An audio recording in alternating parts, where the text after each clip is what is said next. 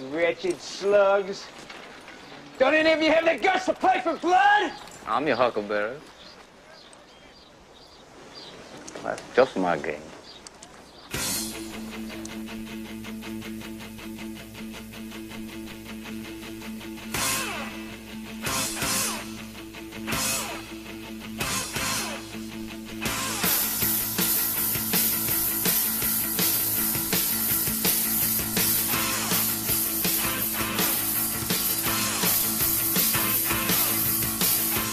All right, guys, welcome back. It's the New Blood Rising podcast. It is season 5. It's been a while, but we're talking about From Sting to Hogan. It's early WCW, early 90s WCW, 1990 through roughly a little bit of 1994. I'm William Rankin, joined by Jason Kiesler. How's it going, everybody? It's been a while. Charlie Stabile. Glad to be back. So let's not waste any time. Let's just get right back into it. We're picking up with Wrestle War 92, which is a pretty significant show. It is a show that is still referenced to this day anytime the topic of war games comes up. Although this is yet another one of these shows where, like Battle Bowl, it's like, it's Wrestle War, it's War Games, it's The Match Beyond. There's like 15, that's an exaggeration, but there's like 15 different names for this, and it's just like, let's just dial it back. I wish they could just call it War Games and be done with it. But right. Whatever. It's okay. It's all right. I will have notes from Nick. Nick always sends us stuff. I'm going to save it for the end because I think it works better. It references the show as if it already happened. We're going to be talking about stuff that came out like in dirt sheets and stuff like that at the end, so I'm going to save that. But let's get into this. We're in Jacksonville, Florida. A wonderfully titled place, the Memorial Coliseum. I miss places that were called just the Memorial Coliseum because nowadays you have to just find what's a bank name. Okay, that's it. TD Bank Field. That's where we're playing today. You know, that's but and what sucks is like outside of places like Madison Square Garden or Soldier Field, the rest of those places like keep getting renamed over the years, so it's like, oh yeah, they played at Candlestick. Yeah, that doesn't exist anymore. It's called this. No, it's not called that. It's called this instead because they bought it 2 years later. It's the worst. All right, here we go. We've got. I don't know how you guys feel, but now that Jesse's here, I could really do without these Tony and Eric spots. Like, what's the point? They're so used. They are just filler. And Eric is just like he's either drunk or like. He stumbles over his words and he just kind of goes, that's what I think about it. He's trying really hard, is what it looks like. Yeah, he's too going hard. And I think at one point he time travels from 2019 into his body and says something. I was like, whoa, interesting. But yeah, but we'll have a few of these throughout the night. They hype up the match. They hype up, the War Games matches as a possible end to the Paulie Dangerously, the Dangerous Alliance, and Sting Squadron feud that's been really going on since, honestly, fall of 91 was where this really started kind of taking shape. And of course, now we have a nice little added wrinkle because since Sting won the world title, we're finally getting to the point where he's going to be feuding with Big Van Vader, and surprise, Sting has hurt ribs. Surprise. I don't, I feel like he's going to have hurt ribs for like the entire year, honestly. Because I think they're still hurting. But if it's okay, if you hit him in the ribs with a sledgehammer, we can shake hands afterwards. I respect you, brother. I respect you. Well, it's probably because he no longer feels anything in his ribs. That's more just like, oh, that tickled. Thanks, H. But no. The power. Also, I think it's cool. The game that they played me. What's neat is this is they mentioned this is Sting's first appearance since April, which I think it's only May, so it's like he's been gone for a few weeks, folks. But I am such a Sting fan, but this is also my first appearance on the podcast since April. That's right. I think that's great. I was like, yes, I'll be just like my hero and not show up. Only I was the 400-pound man who broke my own ribs. So we finally we get through this. We go to Jesse and JR at ringside, where JR goes over the War Games rules, but thankfully Gary Michael Capetta will break out like his big notepad of all the rules later, in case you have no idea what's going on. Jesse, he reiterates that he actually went to war in 1969. So in case you didn't know, you know once again that Jesse Ventura is a vet. He's seen a real war game. So there we go. And that leads us. And he was in Predator. Right, we did. Right. And he had dinner with Matthew Broderick 2 nights ago. So he is already working. This is quite a life. I hope Jesse was driving. Oh, stunner! Stunner! Wow. Jeff Hardy and Matthew Broderick walk into a bar. Oh, the God. End. Who calls William the Reagan's Uber first? Stay on. The trick is the trick answer is nobody. Oh. All right, so that leads us to our first match. It's the Fabulous Freebirds taking on the electrifying combination of the Tailor-Made Man and Greg the Hammer Valentine, who are the U.S. Tag Team Champions. Jason, welcome back to the podcast, and take it away, sir. Yes, it's the anti-New Blood match to kick off our first one back. 3 of the biggest pains in our asses this season, and then the addition of Greg Gameface the Hammer Valentine. When I put that out there, because I don't know what's going through his mind, but that does not look like a game face. Just Jim Ross brings up lots of times. Well, before I get started on the match, I want to shout out to all the folks that are in formal attire going to an event called War Games and Wrestle War, and they are there's a lot of them. It's kind of interesting. I didn't know if they another night at the opera. Fantastic. Did you bring your glasses? Jesse tells us that he knows a thing or two about war, but he doesn't know shit about pocket squares and probably pisses off the formal attire people as he grabs Jim Ross. That's a nice polka dot tie you've got in your pocket. A polka dot tie he has in his pocket. Is that in case? Is that like a backup in case his red bow tie pops off or something? Shut the fuck up, Jesse. Man, you're coming out hot. I don't know what it is. Coming out hot. I'm not a fan of. I mean, like of Ventura in the WCW so far. Like he gets there at some points, but man, he's more of a pain in the ass than JR at some times. But it's we're gonna talk about it. Okay. Maybe. But I also want to know is, all right, so William, this right off the bat, I got a question for you as an eagle-eyed editor of films and other things. Did you notice that when the TTMM, that's the Tailor-Made Man, comes out, he's wearing a smoking jacket, his white shirt, a red bow tie as well, and all this is tucked into his tag team championship belt. By the time he and Greg the Hammer get into the ring, it cuts to the crowd for just a few seconds of boos. Cuts back. He is now wearing the smoking jacket with no undershirt or bow tie, takes off the smoking jacket, and the belt is there.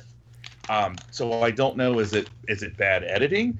Or did the Tailor-Made Man, within a matter of seconds, take off a smoking jacket, unbutton a white shirt, remove a bow tie, untuck it from a belt, and then put the belt back on, put the smoking jacket over it? It was very distraught for me. I couldn't tell. But I'm going to tell you, as much as we hate these people, these are as good as the notes get, but there's like a shit ton of notes for some reason. I don't know what it was. I have 2.5 pages of notes on this match. I think it's because I haven't taken notes in a while. Please not go through all of them. No, we're not. I've highlighted some ones that are going to be important here, and I'm sorry I've moved a little closer so that I can get into this. But here's something that's very important. Jim Ross makes the comment that these two teams are veteran teams and will make very few mistakes. The first thing that is not a Freebirds pose down comes in when the Tailor-Made Man and Valentine make a mistake by running into each other 2 minutes into the match. Michael Hayes rolls up Valentine while the Tailor-Made Man is still in the ring, and the Tailor-Made Man does not try to break up the pin. In fact, he tries to leave the ring, making 2 mistakes within a few seconds. All right. Good veteran teams here. The comment, Valentine is the master of the figure 4 leg lock, just like every wrestler in 1992, seems to be. But he's not better than Bushwhacker Luke. Bushwhacker Luke puts on a mean figure 4. Oh, I bet he does. He does it the weird Shawn Michaels way, so you better look out. No. At least he doesn't do it the Miz way. No. The wrong way? Going he does what am I doing here? Wait a minute. Woo! But how many matches have face teams lost over the years because the referee does not see the tag? And yet the Freebirds don't tag and just come right on in, and they're supposed to be the good guys this match, I guess. But I don't get this match. There's a lot of weird stuff because, again, Greg the Hammer Valentine is master of the figure four leg lock, but he's working the upper body the entire time with the exception of, like, one backbreaker, and then goes to put the figure four leg lock in 11 minutes into this match, in which Jesse Ventura and Jim Ross both agree is too soon. No, it is not too soon. I don't know. This match is not how I would kick off an event with War Games, even though the crowd is freaking hot for the Freebirds. Even though they don't know the difference between Led Zeppelin and Lynyrd Skynyrd. Wait, that's you're stepping all over the next segment, sir. But I mean, all in all, the crowd gets the DDT. The Freebirds get the U.S. Tag Team Champion. In a match that was so long that it had 2 hot tags. I gave this a 3. Ooh, that high, huh? All right, Charlie, what'd you think, pal? Well, you know, I was really excited to come back and do this show. And, you know, I'll be honest, you know, not to bury the lead, but they're still the same hip-hopping jackasses when they come to the ring. And the crowd just, they're fighting guys we don't like. We like them. I don't like that. And, of course, like with Greg Valentine and Terry Taylor, boy, that's when I knew we were back. I was like, oh, here we go. So this is another one of those WCW pay-per-views where there's 2 rings, and they're going to alternate between the 2 rings, and they don't really know where to put the fucking camera. And in this first match, I swear, it looked like I was looking at a real live-action like Fire Pro Wrestling match. Because the hard cam was like aimed at like the turnbuckle for like the first little bit, and I think it's only in this match because I never really noticed it again. My favorite part of the match by far is Greg Valentine Goldberging himself into the corner, and that I got a lot of enjoyment out of that. The stupidest freaking spot, the whole thing. So the Freebirds. They completely kind of ruin the psychology of the quick tagging because they keep doing this quick tagging and then right into an armbar, quick tag, armbar, quick. How is this not wearing these bastards out? Like, because they do it like 10 or 15 times and like within about a 2-minute span, and it's just like, oh, this is great wrestling, JR, and like this is, you know, the keeping the fresh man in. Like, there's no way you can be fresh if you're in every 5 seconds. This match it's bad enough to have 1 hot tag during this thing, but 2, like, this is a long match. How hot are they really? Do we really need? I hate calling them that because they don't seem very hot at all. Stairway to Hell, you know. Hey, I'll bury that one too. Yeah, that's the next segment. So Jimmy Jam like goes. Let's just get to the finish. Jimmy Jam gets old TT ready for the DDT, and it's TTMM to you, sir. Greg Valentine comes in, and I swear to God, it's not even a backdrop. He just clears him. He just jumps right over him. Like, pardon me, and just leaps over Jimmy Jam Garvin, and Garvin just kind of motions like, yeah, back body drop. You've seen it. And, like it's a bullshit spot. And then he just drops Terry Taylor, and he, like, keep in mind, this whole time he's holding Terry Taylor like for like 4 or 5 seconds, and Taylor's just standing there and just like, are we doing this? Are you gonna do it? All right, there goes Hammer. Okay, DDT, perfect. Yeah, I'll wait for that. And it's a 3. It's not a bad match because, I mean, clearly I got a lot of entertainment out of it, but you know, I'm really longing for the days of Super Crazy Tajiri and Little Guido right now because this is the WCW's version of that, and it just never changes. Like, I want to see the Steiner brothers just eat the Freebirds.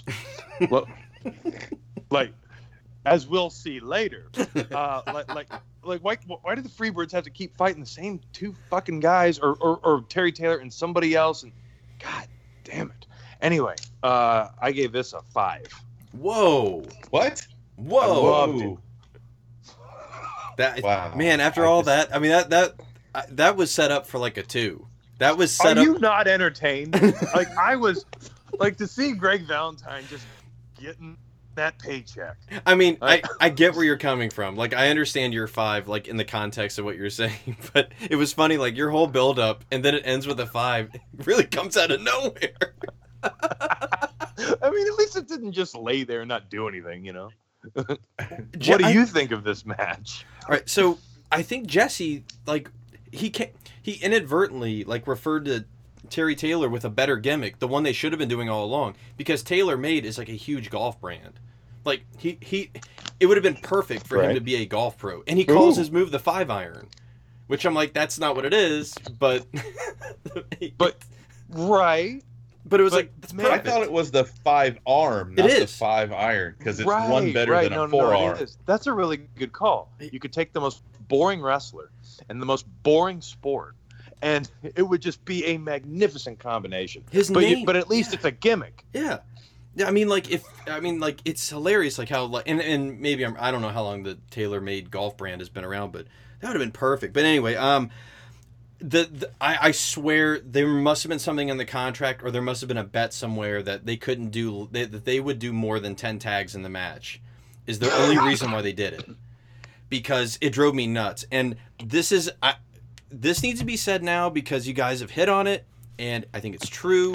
Whenever people talk about I miss old school wrestling where they worked a body part, all right, more than half the time when wrestlers are working a body part, it amounts to nothing in the finish. At all. Right. Like, it doesn't mean anything.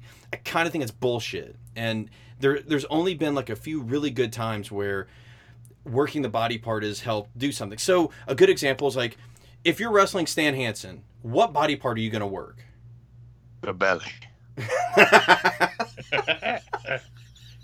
Actually, I've just kicked him straight in the balls and see what that did, because, like, there's no way you're getting that man down by normal means. I know, but like, I'd go for his eyes. He's already blind anyway. But like I'd feed him a salad. What I'm getting at is his lariat. Like, he hits you with that arm, so you work. Oh, you're right. You work his arm, and so by the end of the match, if he pulls it off, you could do a kick out, because then you could be like, his arm is hurt. He can't do it as good as he was. He would normally do it. So it feeds the commentators. It makes it a better story. It means something. They work Greg Valentine's arm, and it's like, I don't think the hammer's got it anymore, folks. So I don't think we really need to fear the electrifying rider left, you know, attack of Greg the Hammer Valentine, who really does look like, I'm just here to collect 3 bills after the match and go to the strip club. Back body drop myself. But yeah, Rhythm and Blues was a long time ago. Yeah, oh, wait, that happened yet? Yeah. All that work they're doing is just nonsense, and I swear, like, I was so, like, what does it mean? Like, and this, maybe this kind of works with Jake as well, but it's like, how does people chanting for your move get you pumped up to get, like, motivated to get out of a hold? That, I don't understand that motivation. Like, if Charlie's on the ground in a headlock and they start chanting Charlie, okay, or Stabile, whatever, they chant your name. That's me! All right, yes. That logically will get you hyped up to break out of the hold. But if they start chanting, like, Shem Creek in! Shem Creek in! That's not... what's that going to do? I didn't mean to out your work there, by the way. I'm so sorry. I can cut that out, but that's okay. I'm just saying, like when you cheer for something that's just associated with the person, like, what does that do? What is, like, how does that motivate you?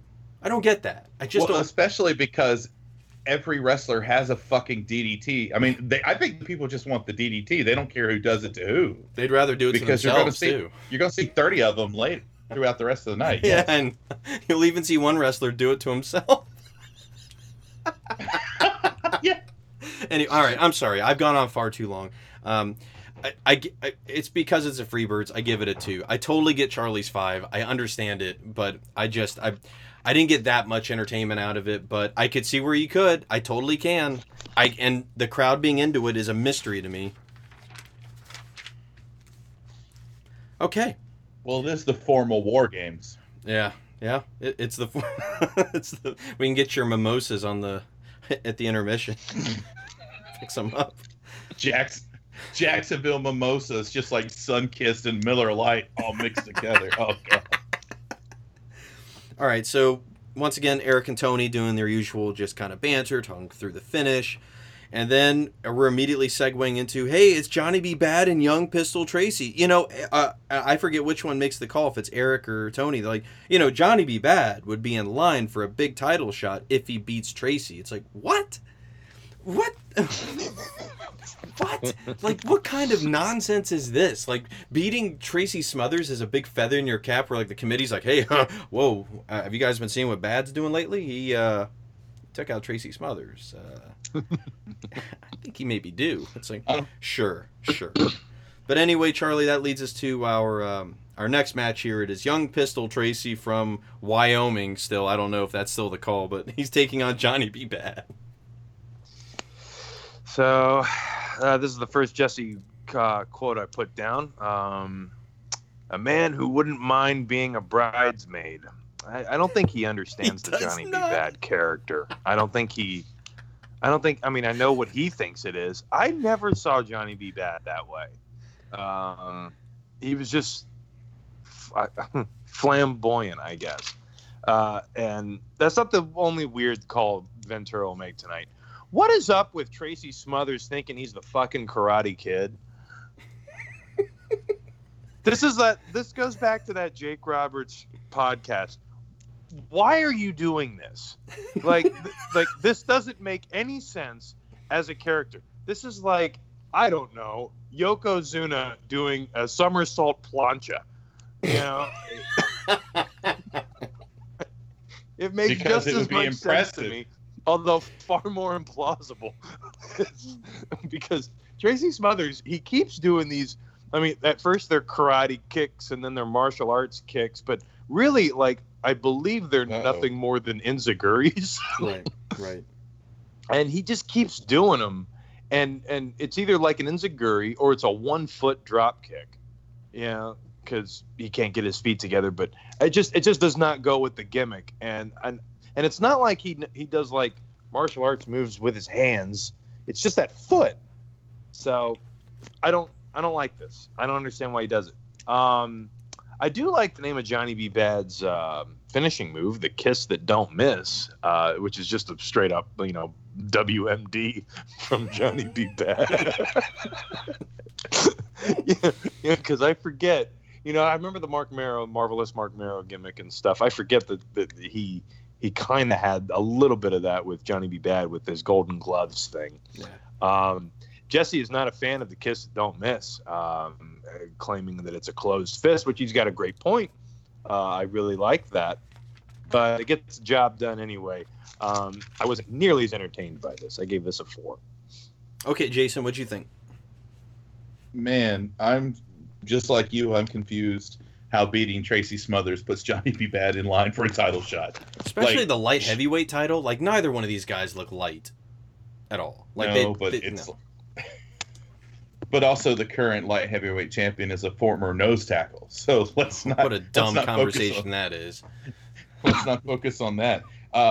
It would be different if they said, being that he is, you know, new to being a singles competitor, if Tracy Smothers beats Johnny B. Badd, then there's some contention. Because at least then it's like, oh, yeah, here's this guy who's kind of moving into a new division. But, yeah, Jason Ventura quotes his famous line from Predator, I ain't got time to be PC. As he just constantly throws all sorts of horrible, horrible things about Johnny B. Badd. One of them, Charlie, I think you said that. Another thing he says later is he goes for a roll-up on Tracy Smothers, and Smothers is like, oh, he's grabbing my tights, which he didn't. And they do the whole Johnny B. Badd's asking the crowd, did I grab his tights thing? And the ref's like looking at the crowd like, yeah, I can trust you guys. I'm terrible at my job. It's my favorite thing in wrestling is the ref looking to the crowd for help. What do you think? Yeah. I mean, what did Jesse say? Does he say Jesse something? Jesse says something. He goes, because Jim Ross goes, yeah, I don't think I saw him going for the tights. He goes, well, the ref didn't see it, but maybe he just knew he felt Johnny B. Badd's hand back there.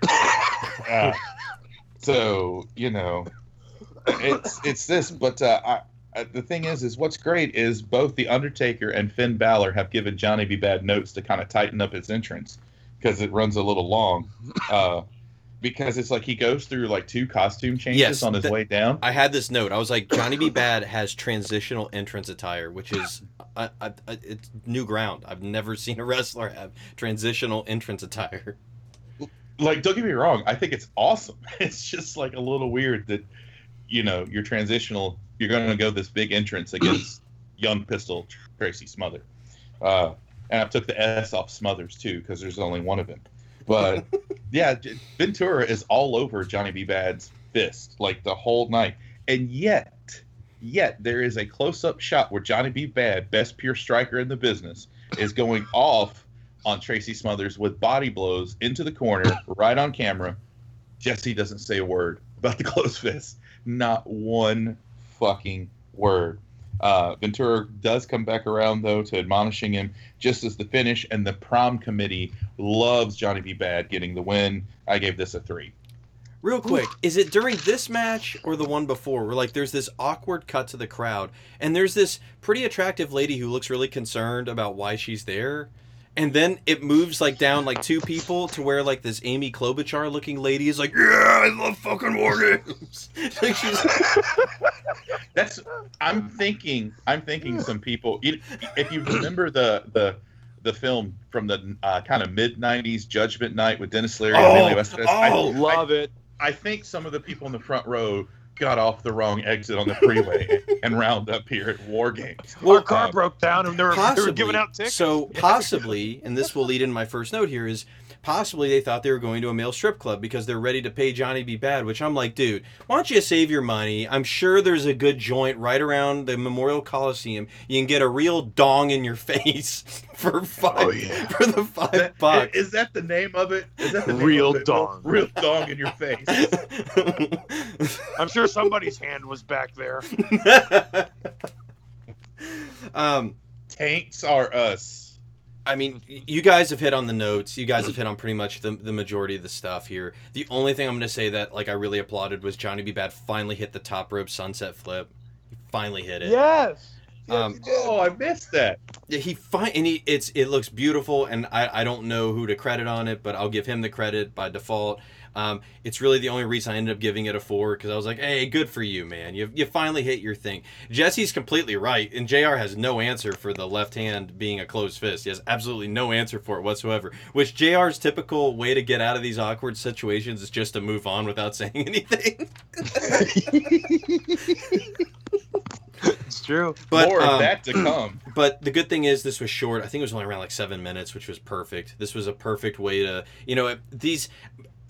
I don't think any of these first 3 or 4 matches are really anything worthwhile for the most part, but if it's at least short, cool. You're fine. So, my rating, I gave it a 4. Everyone give their ratings. Are we good? Yeah. Okay. All right, cool. Here we go. So we go backstage, and it's Missy with the... We needed to give these guys... We're not done. This is... All right, I don't know. I think the Tom Zink promo is my favorite of all time, but this is not far off. But this is hilarious. So Missy's with the Freebirds. Now, they don't say who this lady is at first. Now, diehard fans probably picked it off right off the bat. Because it's been a bit since I watched the shows, I was like, who is this? And why are they saying like they're the secret of their success? The problem is, new fans, if you're a new fan and this was your first show, you'd have no idea who this person is because they weren't at ringside. Thankfully, I think it's Tony or somebody picks it up later and says, yeah, that was precious for all of you at home, basically, who had no idea. But they point to her. They talk about how she, you know, is the secret behind their success. Garvin commentates their win. It's like he does his own replay for you to recap what you just saw. Thank God. Michael P.S. Hayes is, he's awful.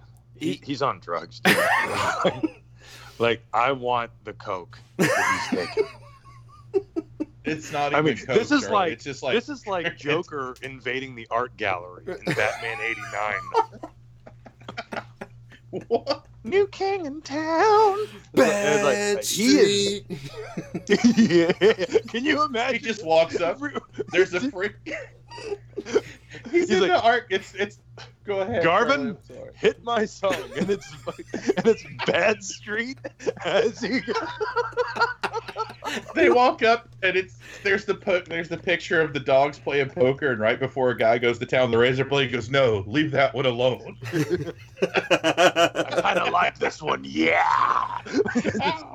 But Hayes, like, he goes for the cheap hometown pops, quoting, you know, or not quoting, but you know, he's talking about Ronnie Van Zant, Leonard Skynyrd, which you do hear in the crowd. This one's for Ronnie Van Zant, yeah, who died 14 years ago. I know, like it's like this win over Terry Taylor and Greg Valentine is dedicated in memory to a guitarist. Yeah, he thanks you. He thanks you. Yeah, and then he gives you credit for a song you didn't write. Right. That's okay. So yes, Southern rock and roll, Led Zeppelin, the voice of the South. Robert Plant from Mobile, Alabama. Because everyone knows folks from the South love lyrics about Tolkien novels in their rock and roll. So we can go ahead and say it. We can go ahead and pretty much do now. Jesse eats this instantly, just buries this promo, and he's. I love that the line where it's like, I don't think they understand their music. They don't know what they're talking about. It's so good. Redneck rock. You know. Redneck rock. Jim Ross goes, they said Southern rock. He goes, yeah, that's what I said, redneck rock. That's what I said.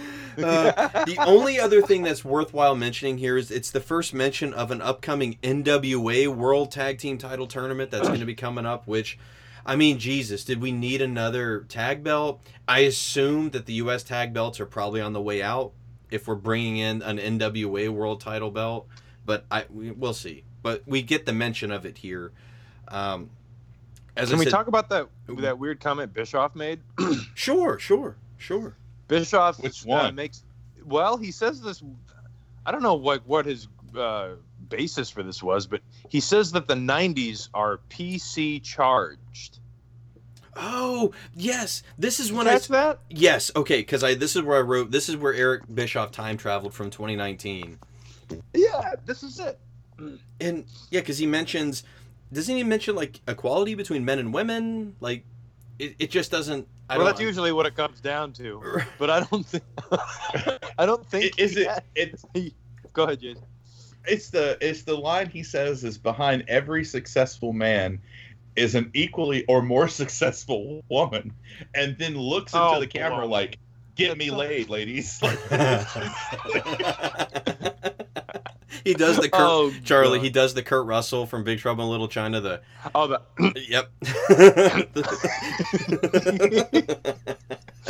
Yeah, because it's like I kind of remember this thing with the '90s, like. It wasn't PC, but it was just such a weird thing to hear. And because honestly, like the one thing that popped in my head was that part in fucking Father of the Bride where Martin Short says basically the same thing, but he mispronounces his name when he says, "Welcome to the 90s, Mr. Bonks." That was like the first thing I thought of when he said that.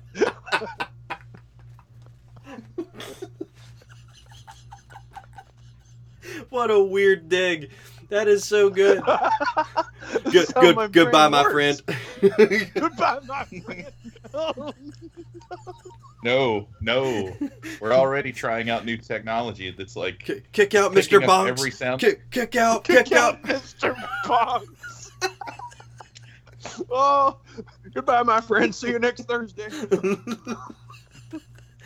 Oh, man. What I will say about Bischoff here, he actually inadvertently, because I don't know if this was intentional, because this is all just filler. He's talking about the next match, and he talks about the honeymoon period with Marcus Alexander Bagel is over with. Like, he was the Rookie of the Year in 91, but now he's got to prove himself. And this is real. I think this is actually really good, and it helps set up the match, and I think it feeds into the finish of the next match. Again, I don't know if this was truly intentional, but it definitely set up something that'd be fairly interesting in this undercard, and that does lead us into our next match. It's pretty much gimmick versus gimmick from the face and heel side. It's Marcus Alexander Bagel taking on Scotty Flamingo. All right, we have Raven on the podcast. So My first note here, I just wanted to, before I really dive into the match, Jesse calls JR a draft dodger, and JR quickly moves on. Yeah, I was in high school. Oh, that's how you dodged the draft. You went in high school and pretended you were a younger age. Like, whoa. Jesus. At least he didn't shit his pants.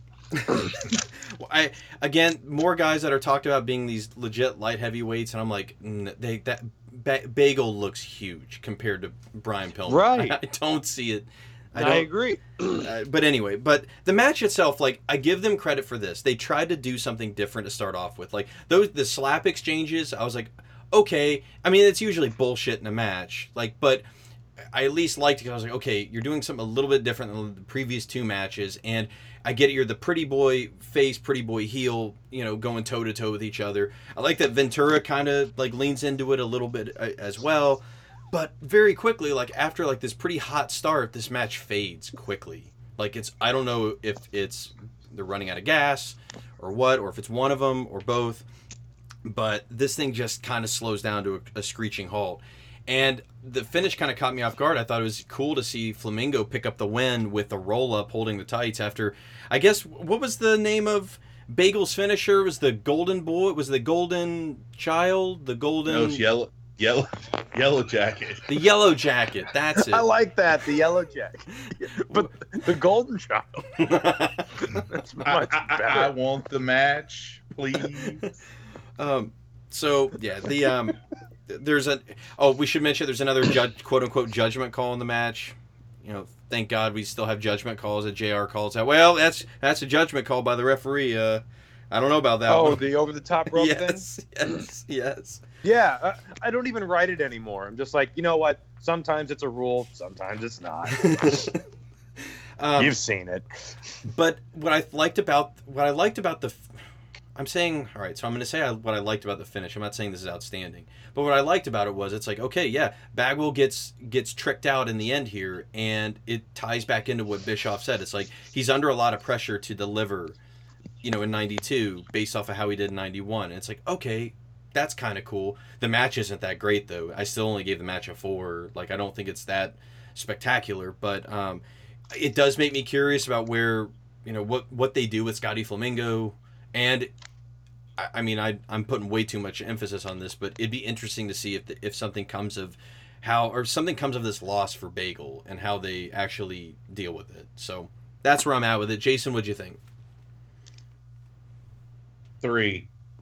Okay, very nice, Charlie. Sorry, sorry. A Bagel match, but it's because, I mean, like, almost beat for beat, you and I have the exact same notes on this match. The only difference is I have is Jesse calling out, why do wrestlers ask the fans if they should do a move? What are they going to do if the fans say don't do it? It's a great call. This is exactly something that I have said before. And right. Yeah, that was such a good call because it was like, yeah, what if they say no? Well, shit. Right. Well, I guess you don't want your DDT and ice cream, do you? No. But I know that's it. Like it's all that. Other than my just quote the Flamingo nevermore. I mean, we're it's a 3. I mean, that's pretty good. I love that. That is awesome. Quote the Flamingo. Oh yeah, yes. Oh, that's great. Well done, sir. All right. What'd you give it, Jason? You gave it a 3? I gave it a 3, yes. Wow. Well done. 3 matches, all rated 3. Yes. One day. You'll see. One day. I'm going to start a podcast. Oh, yeah. Oh, the best. All right. Charlie, what'd you think of this one? I think you guys are being a little too hard on this stuff. Now, granted. Here it comes. I only have 2 notes, but I did enjoy this match. I gave it a 6. Wow. I feel like you're ribbing us. I'm not. I'm really not. I actually enjoyed this. I need you to have your Skype mess up again so it auto defaults to video, and I need you to show us the 6. Show us the evidence. You can grab it later. I'm serious. Like, I didn't really hate anything about it. I actually liked the finish. It got... Flamingo, I hate calling him that. But I mean, he held the tights, and it was, I thought it was effective, and I honestly couldn't tell you any other fucking thing from the match that I remember. But I mean, I must have liked it because, or at least now he's doubting himself. He's doubting his own notes. Well, it is a little weird that I literally have slap fight as the first note, and then the second note is that quote that Jesse said, and then that's it. And 6 out of 10. Sorry. I was just saying, like, I think it's more that I can't think of anything about it that I didn't like. Although, of course, like, so what was the Yellow Jacket, right? Yeah. So this is the kind of shit that, I mean, maybe it makes sense because he's a new wrestler, but it always just kind of bothered me whenever a wrestler does one of these moves and they're right next to the ropes. Yeah. You know, it's like you could easily just pivot and then you'd have him right in the middle of the ring. Right. We do it in the old No Mercy games all the time. You know, so it like that kind of gets on my nerves. But he's new, right? But he's also a superstar of the or rookie of the year or whatever, which is funny because he does kind of look like Thomas Ian Nichols from a certain perspective.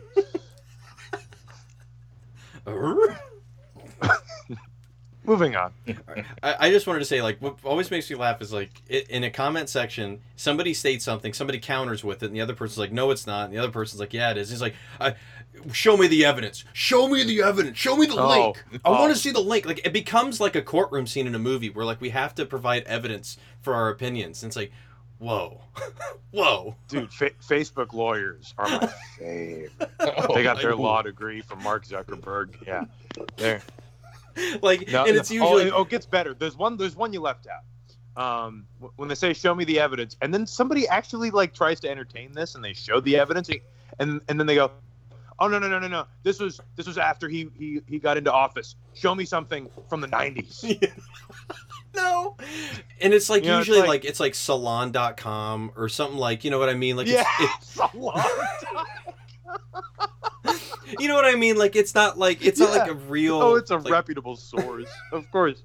Absolutely. Yeah, I mean, BuzzFeed. I mean, yeah. I again, not to get sidetracked, but it just made me think of when people are so demanding, like they're doing it's a subpoena, and they're being like questioned under oath about their opinion. It's like, whoa, man. All right, that's why I buried that one guy. I think you texted me about it when I was like. When he like challenged me on something, and I was like, dude, you're gonna die alone. You just gotta go for the gut. You're gonna be buried with all your worthless comics. Wow. Some kind of trailer park pharaoh. I think about that incident sometimes. I reflect on that from time to time. I do reflect on it. If I had a beard, I'd stroke it. Ooh, gross. Oh yeah. All right. Hands. My beard. My hands. We get our Beach Blast promo that feels so 90s. It's so joyous to watch this Beach Blast promo because it really does like feel so dated perfectly. I actually love the logo. Like, it's yeah. I didn't notice it until the second time they promoted it, but the wave is actually like a muscle or like an arm flexing. It's cool. Yeah, it's pretty well done. I really liked it. And they use the term beachin', which is amazing. I also like the fact that they're using Jaws 2's original teaser trailer as the as the basis for the promo. JR and Jesse talk through JYD and Ron Simmons forming a tag team match for their match in this upcoming bout against Cactus and Mr. Hughes. It's based on the events of Super Brawl, where we joked about like Usher Junkyard Dog comes out of the crowd to save Ron Simmons. It's the pop of the night when he enters and just starts headbutting everybody. What threw me off, it was like, why isn't this Cactus and Abdullah? But maybe there was a problem getting Abdullah for this show, but regardless, it sets up our next match. It's Cactus Jack and his bodyguard Mr. Hughes taking on the electrifying combination of Ron Simmons and the Junkyard Dog. So, Jason, we're back up top with you, bud. That's right. Oh, we got the electrifying combination of Junkyard Doom. I think Charlie just realized what his next match is. Yeah, I did. I thought there's no way you're Oh, dude. I was like, well, where does that leave me? Ah, oh, shit. Shit. That's right. I've better you this. Than me, bud. I've missed this so much. So Cactus Jack becomes the first ever wrestler to go, you know, I'm going to sneak attack my opponent, but I came out first. I'm just going to go to the back the other way. And the best part is Gary Michael Capetta, when he realizes that Cactus Jack is attacking Junkyard, I think it's Junkyard Dog, I don't know which one it is, just because I'm laughing so hard at it. It's just, from Warner Robins, Georgia, 278 pounds, the All-American... Oh! It's like mid-thing.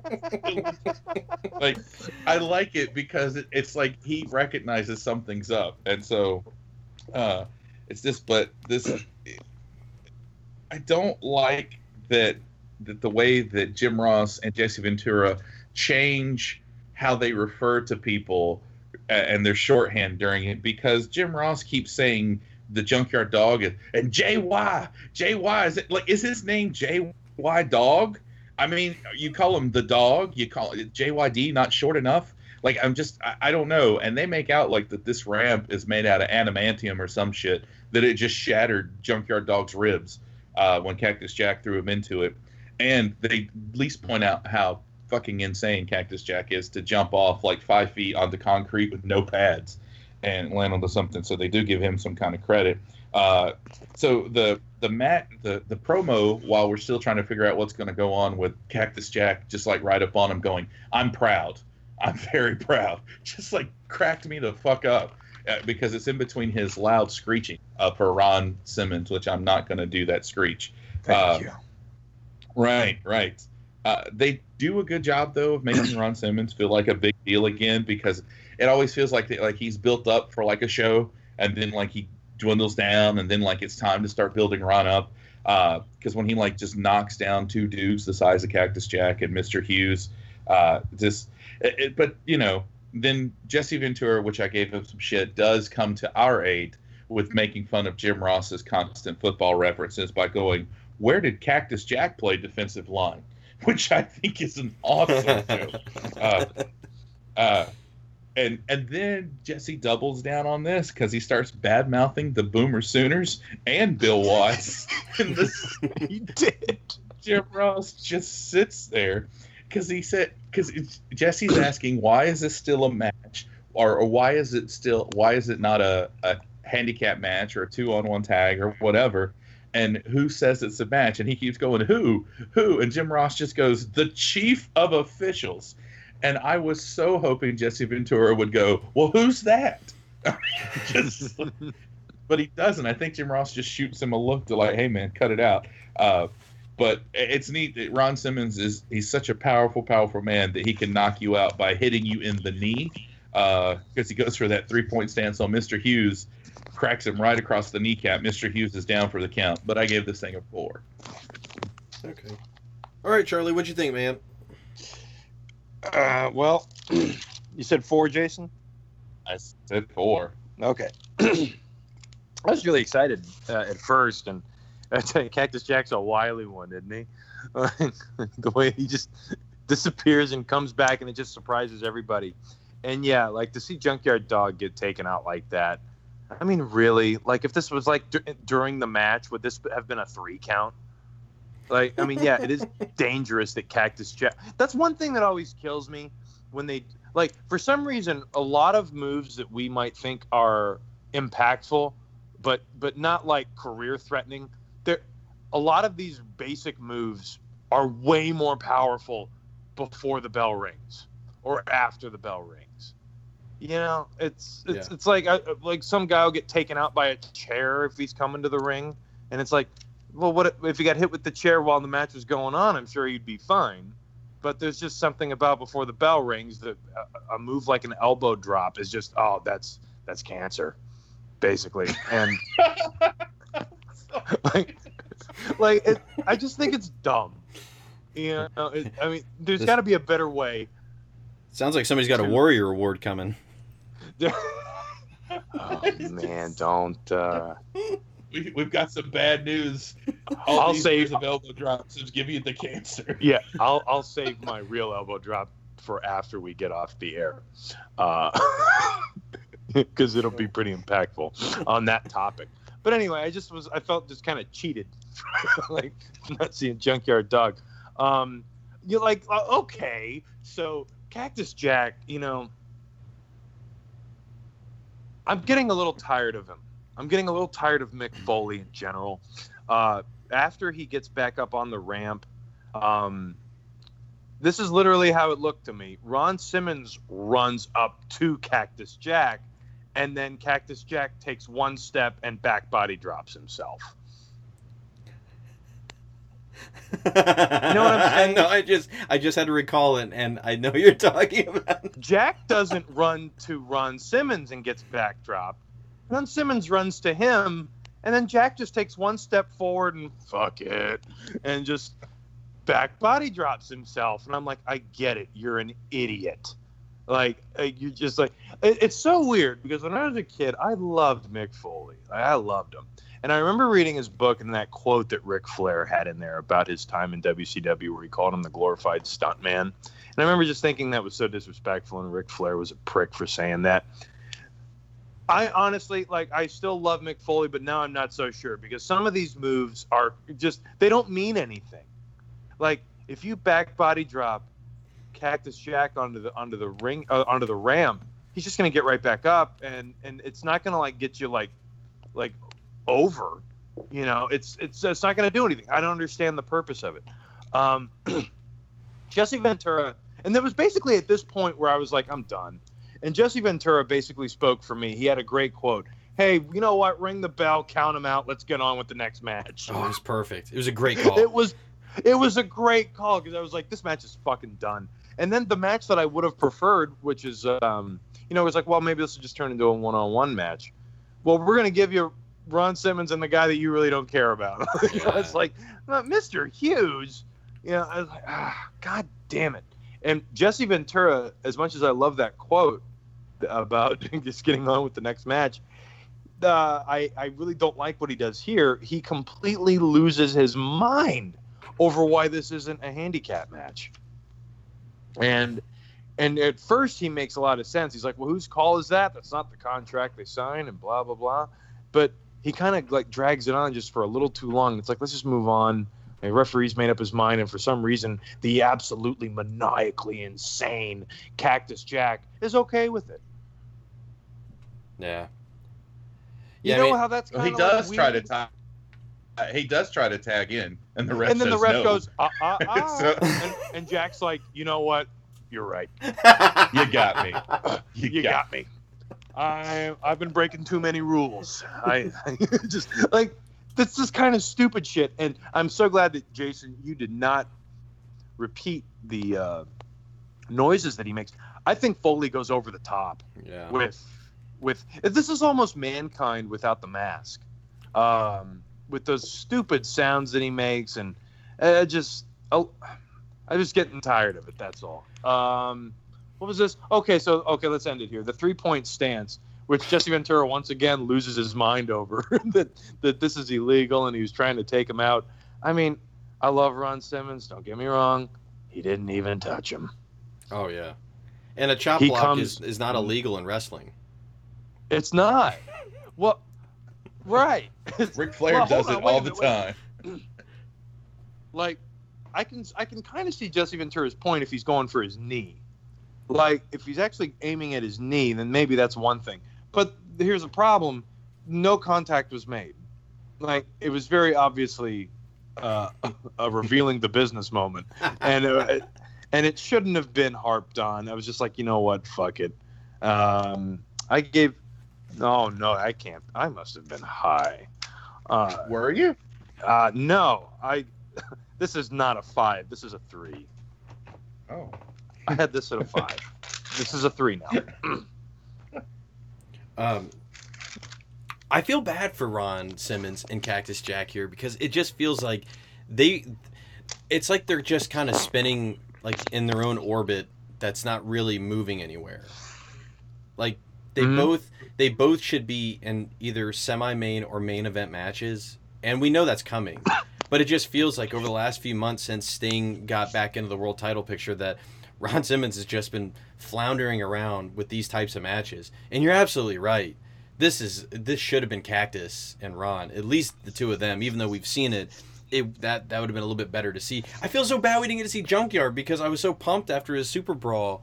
Yeah, me too, man. I thought it was actually pretty good, and it was disappointing because I just thought, that, like you guys said, it was a better match. Mr. Hughes is just best flanking somebody else, literally being their bodyguard, and that's it. Like, him wrestling just sometimes is just not great. And we saw that. Remember, we had the Steiners versus him and Vader, and it sucked. It was not good. Mm-hmm. It should have been, but it wasn't. But yeah, because it ended up being like the second, like I went through the things in my head that would have been the worst. Well, the worst would have been a handicap match because I hate them. I've never liked handicap matches because there's only one real way it's going to end, and that's with a miraculous victory by the person who is handicapped in the match. By not having the extra person, they're going to win. And then it was like, oh, well, maybe, okay. Well, maybe it'll be Cactus. Like, no, you literally gave us exactly what you guys said. Like the worst worker of the three gets to wrestle in here. I'm like, oh man, god dang.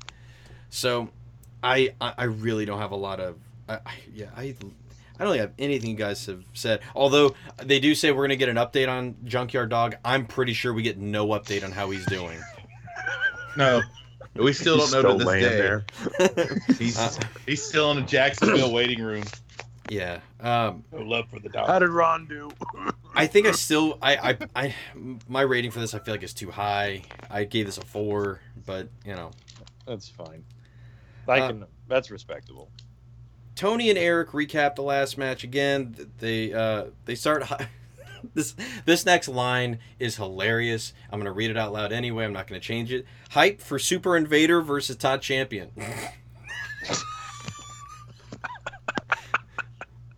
Yeah, I bet you are. All right, Charlie. Sure. So real quick, do you guys know if all right, there's the guns to your head and your life's on the line. Do you know who Super Invader is? I was trying to figure it out. Life or death, Charlie. Who is it? Life or death? Who is it? Well,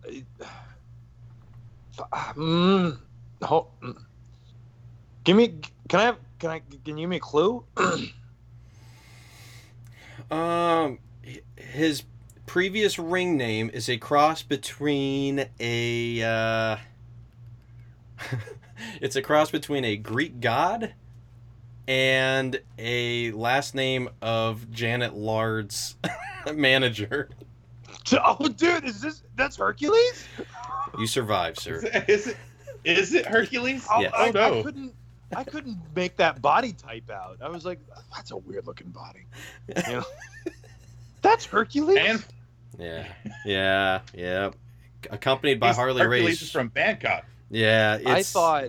I thought he was in the WWF for like 12 years nonstop. I never knew he went to WCW. I mean, I doubt this lasts long because, as you're probably about to tell us, it's not very good. Not much of an invader. No. It was we or withstood. Super. This would be like if Red Dawn ended in the credits, in the opening credits. Like that's. Oh wow! You know what? Yeah, we won't bore you with the details. It would have been like, all right, so the Russians or whoever come down, and all the kids in school have like machine guns, and they just gun them all down. It's like, all right, back to school. The only way to stop a bad Russian with a gun is a good Russian with a gun. Okay, so. I mean, was Todd Champion's tag team career so successful that they just thought we got to get him in the singles competition? Because what was it, Firebreaker Chip or what? Yeah, I can't believe I remember that name. So Harley Race comes out because basically Super Invader looks like a mini Vader. That's pretty much what he looks like to me. Mini Vader. That's a better name for it. Probably. Mini Vader. to fight mill masters. He does a Vader bomb from the first rope versus. Yeah, well, I mean they all write themselves. Yep. That's a Vader M80 if it's from the bottom rope. A Vader bomb from the first rope. That's a 2 count if I've ever heard it. Anyway, I have literally one note, just one, and it's and now that I read it, it's the only thing I remember about this match. The note reads, "The rest spot from hell." There was a really long, and not just one, multiple rest spots where it's like these two guys just met each other and did not talk anything over in the back. First name Super, last name Invader. Nice to meet you. That was George Costanza meeting George Steinbrenner. Nice to meet you. Yeah, just skip it. I gave this a 2. All right, Jason, what'd you think? This match looks like Creator Wrestlers gone wrong. I mean, because it's like someone just picked like, oh my God, I worked so hard to get the special looking outfits and they're crap. Because Todd Champion, is he an Olympian or a soldier? Yes. Because he's got like this white denim. Exactly. I know you nailed it. That and I just wanted to quickly try. He goes from citizen soldier to like Olympic hopeful. I don't. Yes. Go ahead. I'm sorry. No, that's and then Jesse Ventura even gets better as he goes. He looks like he's captain of the Love Boat. Just like, he just buries him because it's the white denim outfit, and then you got the Super Invader, who's just like a black unitard with a red wool mask, and someone took what they thought was a Taiwanese flag and rolled it up and tied it around his head. But he did have an awesome-looking gloved hand. And he kept making sure to flex that gloved hand. And you're thinking, my God, what's this going to be? Is it going to be some kind of cool claw or some devastating chop? Nope. We never see the gloved hand in action. It's just there to be there. But this was the first match that I noticed that they're not swapping rings, that they just cut that out for some reason because it's all been in the same one for the last few matches. Jesse Ventura goes on a tirade about wrestlers in masks, about why it's stupid to wear a mask, and that you must be ugly if you're wearing a mask. And it's 1992, and Jesse Ventura's reference for handsome is Gregory Peck, which I thought was amazing. And then speaking of handsome, we cut to Harley Race, whose hair looks like a pack of uncooked ramen noodles, just sitting there. And Harley Race as a manager is great, but you can tell when he knows he's saddled with some piece of shit because he just doesn't give a crap. Jesse continues to go on his tirade about masks, including saying, "This lovely gym, I've known a few women or two that should have wore masks at certain times. You know what I'm talking about." To which Jim Ross's retort is 2 seconds of silence with, "So what's the situation with Beach Blast?" Yeah, because, all right, real quick, I didn't touch on it, but Jesse's teasing something about measurements, and we know this is going to be a lame payoff, but it's like chest measurements, and it's like it feels like it should be something really provocative. It's probably not, but anyway. Nope. Yeah. Yeah. Todd Champion decides to break a fall to the outside by hitting his face on the security railing. This is the best sound in the entire show. I did a spit take in my office when I watched this bit because the sound it makes is right out of the fuck.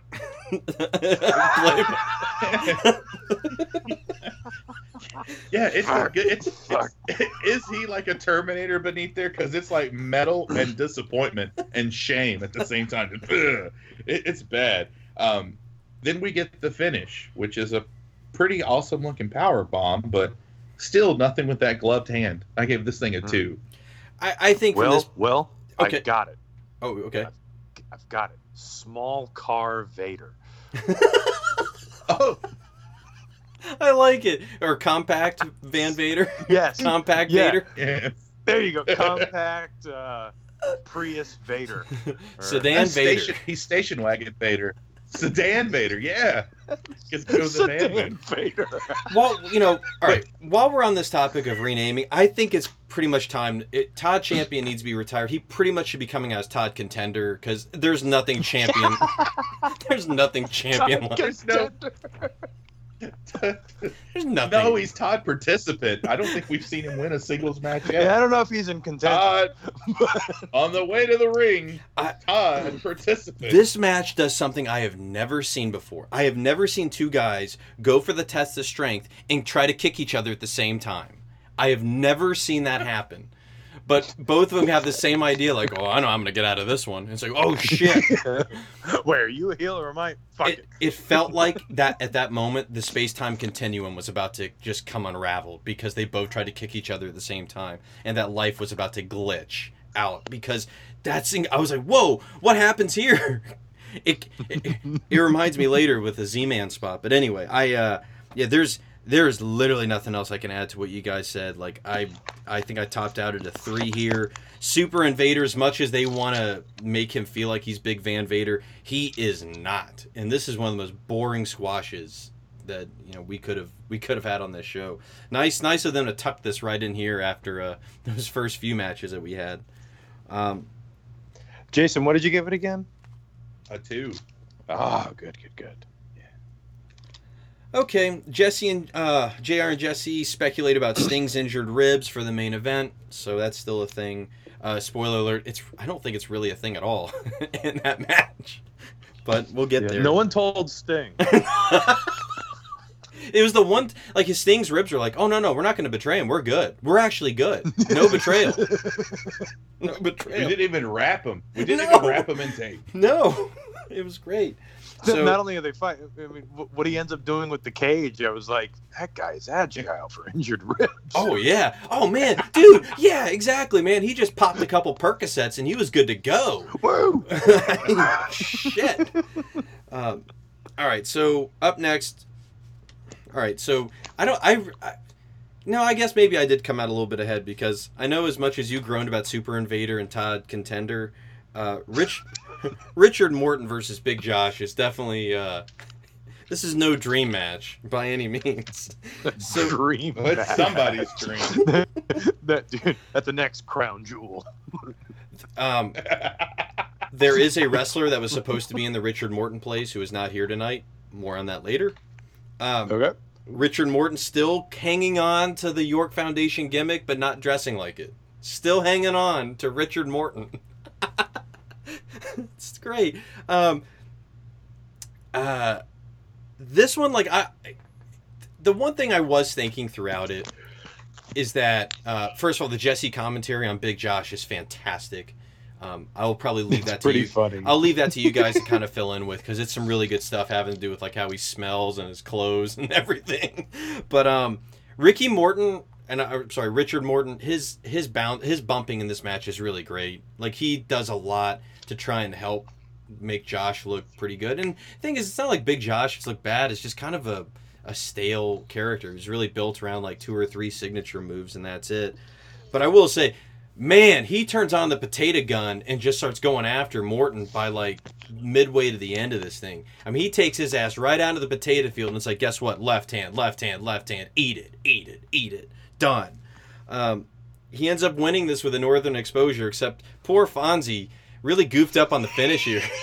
And the replay does not help clear his case from Salon.com. The evidence does not help him. Show me!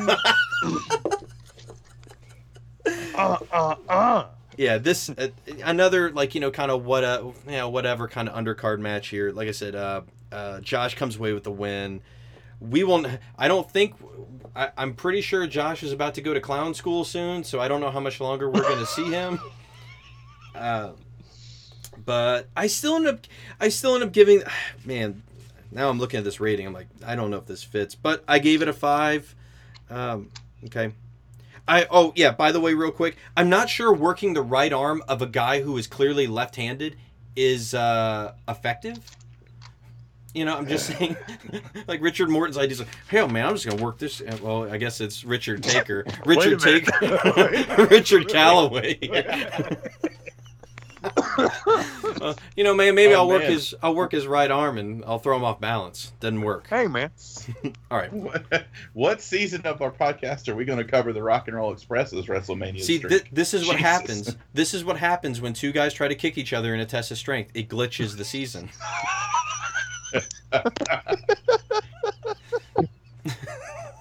I've never seen this. That's like what happened when Cap doesn't come back. Richard Morton's the new taker. Richard Morton's undefeated. Can I ask you about your wife? I think this hat belongs to you. No, I don't think it does. No. Can I ask you about your wife? No. Richard Morton wakes up after the power outage and realizes that the Undertaker doesn't exist in the world, but he knows about him, and so he becomes the Undertaker. Wait a minute! Is this that Beatles movie? Yes, it is. He Googles Undertaker Tombstone. Wait, this is awesome. That's actually a really great idea.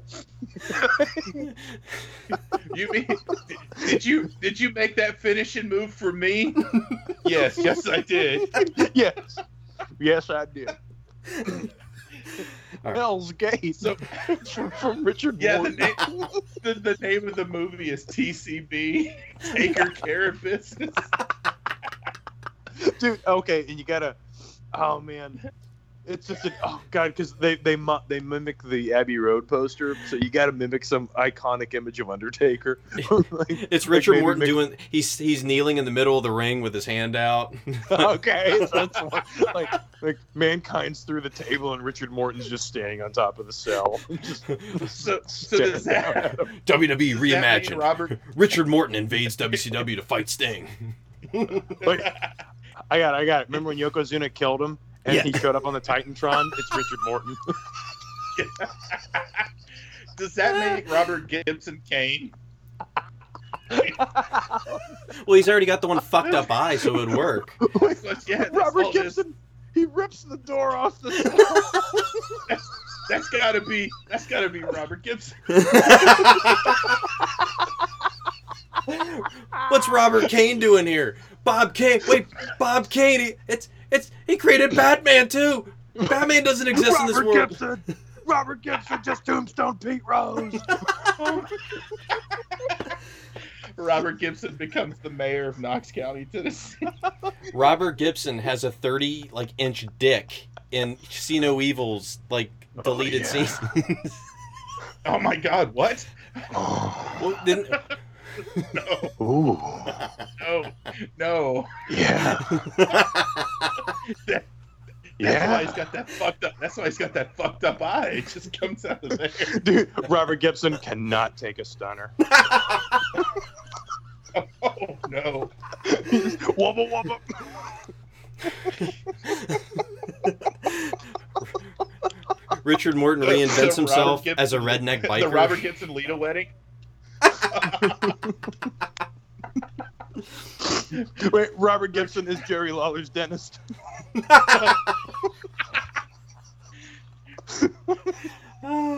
Richard Morton just holding a camera. Fort Hood, let me hear it one time. That's still the best. Richard Morton retired Shawn Michaels.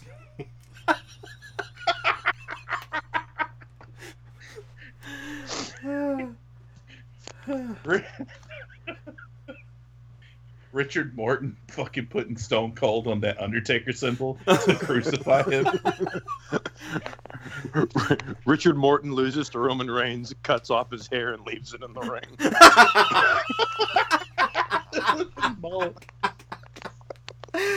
Oh, man. Goodbye, my friend. So, where to, Stephanie? Where to?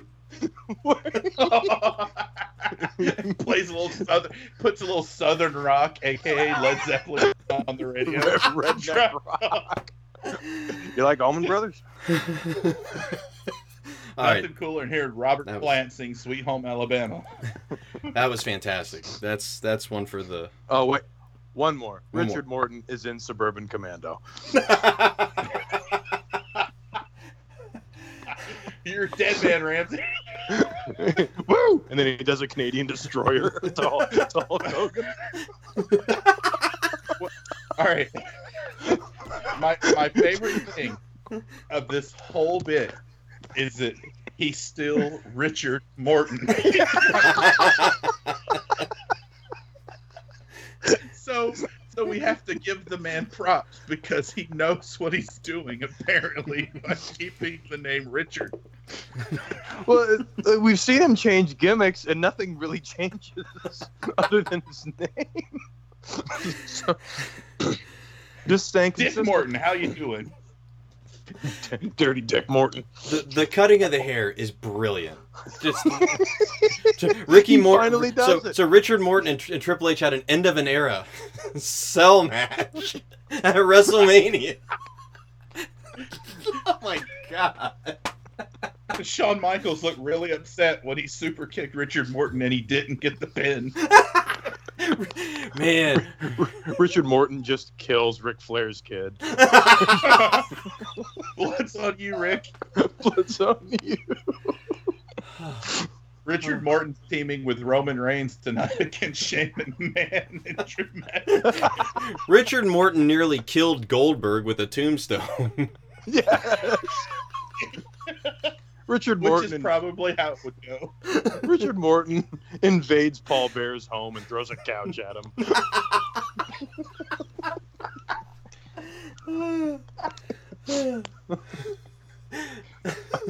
Okay. Well, Punk, you're not going to be in the main event of WrestleMania this year, but good news. You're getting the Richard Morton match. Oh, yeah. And Punk, like, he hears Richard Morton's music go, and he goes, yeah!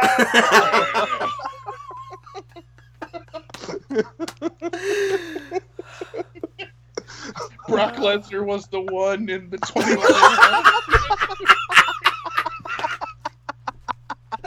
And he's Paul Heyman. Oh, my God! Beat Richard Morton! You're gonna have to... You're gonna have to help me.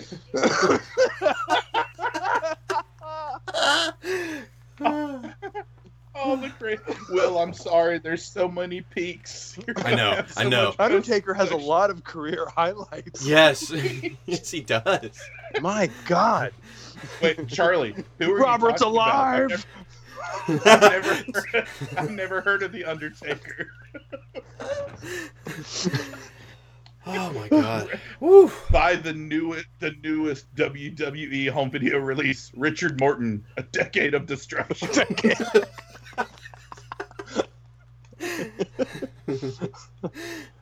Oh man. All right, so, man, it's going to be hard to continue. But here we go. Where are we? All right, Tony and Eric. Here comes this. Richard Morton versus Big Josh.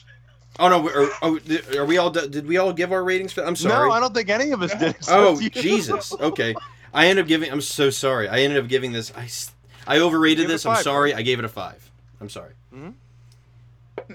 No, I think it deserves a 10. As Vidya just sent us on that tirade, it truly deserves a 10. Trying to compose myself. Who's next? I think it's me. Okay. And the sad thing is I've got a pretty solid joke, but I don't think it's going to do anything after that. But, so I'm going to try. So Jesse's all over Big Josh's attire, and when Richard Morton tears that shirt, and it's just half hanging, half still tucked in, and Big Josh with his torn flannel and his denim jeans, he looks like he's about 5 years away from being part of Scotty Flamingo's Pat, which is how you call a group of flamingos is called a Pat. I looked it up. Flamingo's Pat? Is that what we're going with? Yeah, instead of Raven's Flock. Yeah. That's funny. Oh, man. They make a point to say that all ten men in the main event are sitting and watching this match right now. I'm sure that you're going to be involved in a bloodbath, you want to take the time to watch Richard Morton. True, he is a legend, apparently. and Big Josh. And Big Josh on this. 2 count gets the win, so I gave this match a 2. Charlie, what did you think of this, man? I loved it. No. Like I actually did have an oh shit moment. I think Morton, I don't know. I think Morton, maybe he owes Big Josh some money, because I usually think that log roll move is kind of dumb, but it looks fucking painful here. Yeah. Like, no, you're stomps the shit. Yeah. Yeah. I was gonna say he stomps the shit out of him, and I mean it just looks awful. So yeah, I mean you guys basically covered it all. He hits the northern exposure, and I love when WCW does this shit, where they will replay the botched finish from the exact same angle. Like did he really not count the 3? Yep, that's what I thought I saw. He never counted the 3, and Jesse Ventura tries to cover for it. Oh, it was a 2. Wait. It's a 3. I'm with you though, Will. I gave this a 5 as well. I did enjoy it. I just was imagining now. I hope this doesn't go off too far, but I just was thinking of what is it? What's the group of flamingos called again? A pan? A pat. A pat. P-A-T. So if flamingos pat and a flamingo. So if flamingos pat is Raven's flock, is the opposite of Raven's flock. Like, so you have, like, instead of Sick Boy, you've got Well Boy. He's coming out, like, they're all pristine looking, like, in their suits. They look like the biggest douchebags that, like, are just so obnoxious. Like, instead of Reese, is it like Snickers? No, Charlie. It's a Toblerone. It's a Toblerone. It's Toblerone. He's putting him in the Charleston Chew. Oh, look who it is. It's Perry Jupiter. He's come out to play. That's right. That's right. The king of the gods. It's Billy Old Man. No, it's William Man-Man, remember? William Man-Man? Oh, right. Oh, William Man-Boy. William Man-Kid. Oh, it's too easy. and it's literally just Idol. It's Idol. Everyone remembers when Scotty Flamingo attacked DDP in the set of Total Request Live. And look, it's Roddy Skiggs. Ooh, gross. That's pretty nasty. Oh, heads up, everyone.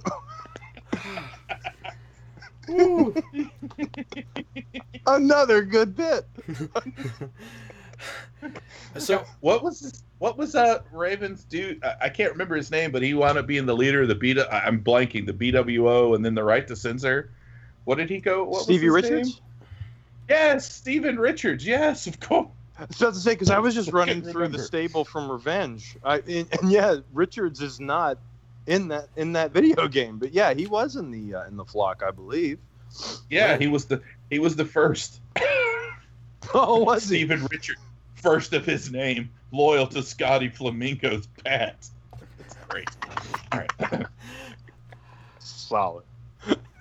So up next is probably my favorite part of the show, because I really love watching the old promos and breaking down, like, what the thought process was behind them. Because now up next is a cool match, and it's gonna be really fun for Jason to go through it. But to set up Brian Pillman defending his light heavyweight title against Tom Zink, the Z-Man, we get this promo from WWE Saturday Night. Like, this is a quick build, but it's really effective. It's the two former, they were both tag team partners. I think we've seen maybe 1 or 2 matches on this season with them together. So we get this footage where the Z-Man is just off the rails, angry and upset that Scotty the Flamingo, which is already, it's off to a good start when he messes up the gimmick and refers to him as Scotty the Flamingo and JT Southern, which I was like, These two guys jumped you, like, I mean, like, you make it sound like the Road Warriors jumped you, but it's JT Southern and Scotty LaFlamingo is who we're talking about here, who have jumped the Z-Man, and he says, he just immediately jumps to, well, you know what, I'll defend the title against both of them. And then the camera zooms out, because Flying Brian is standing right next to him. And he inquires, he's like, what was that? Wait a second. Is that the Scott Steiner mic? Yes. What was that? Well, I was just the best part is this is like that movie cliche moment where someone's like going off on someone and then they go, they're standing right behind me, aren't they? Yes. It's just a wrestling equivalent to that. It's like Brian, as you were saying, Brian inquires about which title are you referring about? Are you talking about mine? And Z-Man plays it off like, oh, you know, man, I got a temper. You know, I got a temper. I didn't mean anything by it. But Brian does not buy it. What the hell does that mean? Yeah, I didn't mean anything by it, right? What's going on here? Brian doesn't buy it at all. And he says the Z-Man shouldn't look past him. And he deserves some gratitude for looking out for him in the past. The Z-Man counters with, You know, Brian, people have been saying that, you know, you've been real generous with your help. And it's like, what does that mean? That doesn't mean what you think it means. He's been generous with his help. That means he's been helping people. So maybe we needed to rework that line. Because you've been helping people a little too much. Exactly. You know how it goes around here. And I'm the face. And And then, like, it just kind of starts talking about, oh, maybe we should do it now. And my next note was, it sounds like we're about to go to the barbershop with where this promo ends. But what's hilarious is, like, all right, so you know by the end of this promo, they have to be at odds. And at the beginning of it, they're not. So you know that, like, in the back, they're like, okay, we'll start off with this, and we got to end here. The way they get from that start to that end is hilarious. The leaps that they make. And you can tell, like, I'm... Clearly, Pillman's a little bit more together when it comes to the promos. I'm wondering if in his mind, he's like, what is Tom doing? Like, what is he doing? Because he does take... Thomas. Hey, man, what are we doing? Guys, I haven't been the same since I stopped taking steroids and clearly lost like 30 pounds of muscle. Yes, a great call. Please, give me a break. This promo is... You've got to see this. Time after time after time. The Z-Man gets on a roll. I started to get out of the slump. I got things together. And you two punks, JT Southern and Scotty the Flamingo, jump on my back. You know, anytime you two punks want a shot at me, I'll put the title on the line. Anytime either one of you two want. Wait a minute. What title are you talking about? You're talking about my title? Let's not get ahead of yourself, okay? Hey, wait a minute, Brian. It's national TV. They jumped me from behind before, as you know what kind of a temper I got. And I want some revenge on these two, Brian. I didn't mean your title. Like, Brian, you're my best friend. Tom, I know you're hot at them.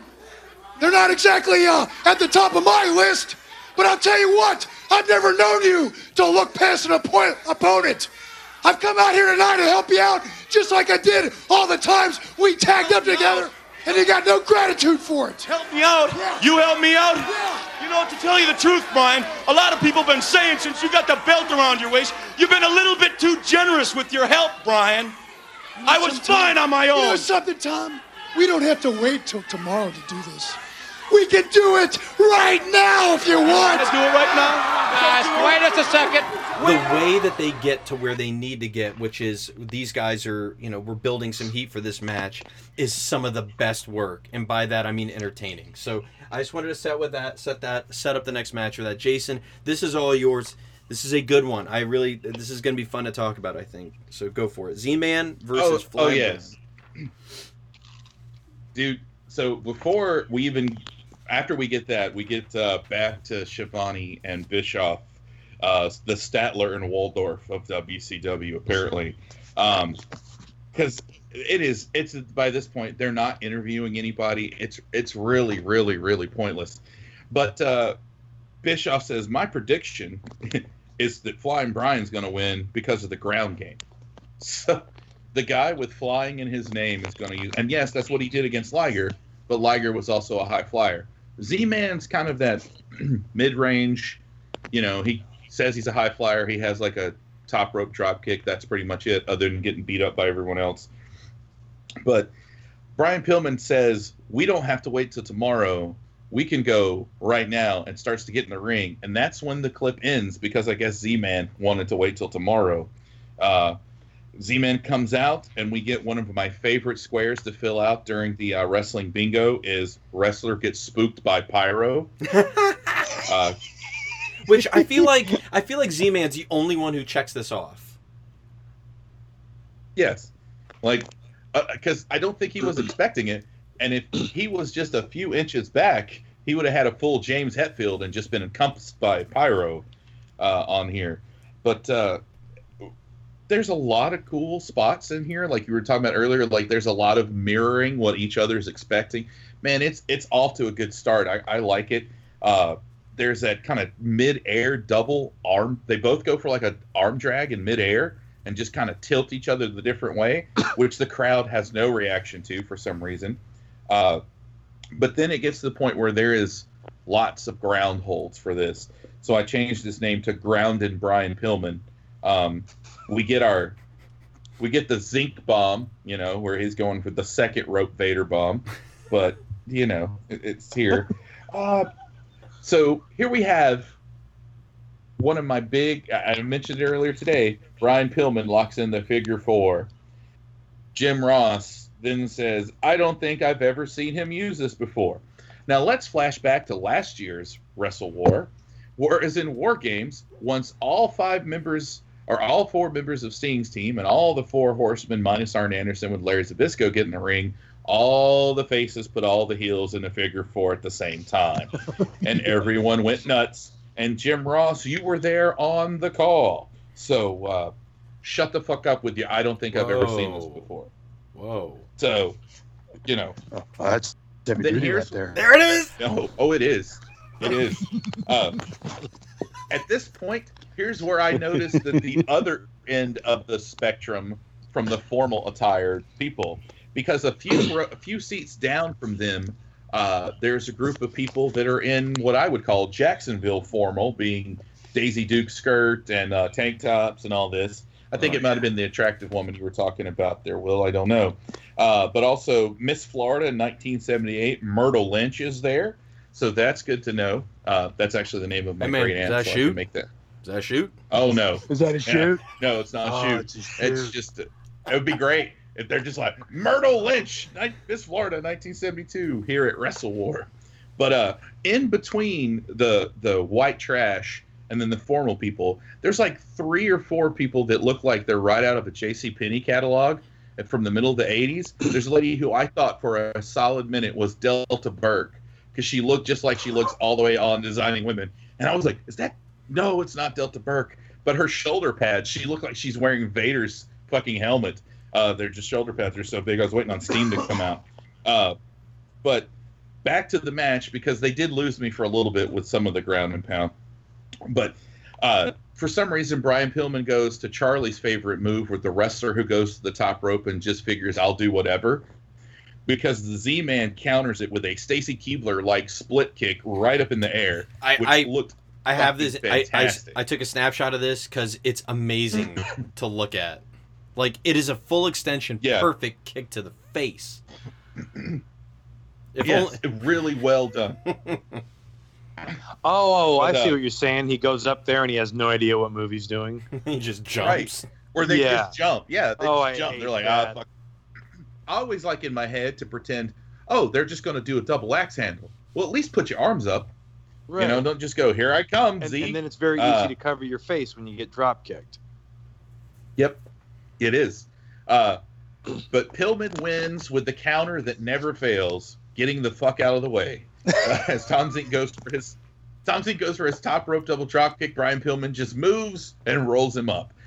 This was pretty fun. I give this a 6. Charlie, what'd you think of this? I have a theory on Z-Man not being aware of his pyro. I'm wondering if he ever has an existential crisis where he thinks he's not good enough for pyro. Is that a shoot? Because that's a shoot. Oh shit, that's a shoot.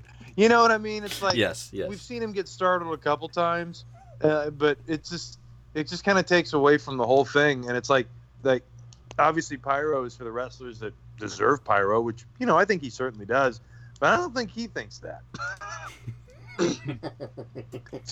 I mean, I love this in-depth analysis of Tom Zink, the Z-Man, on the next WWE Network.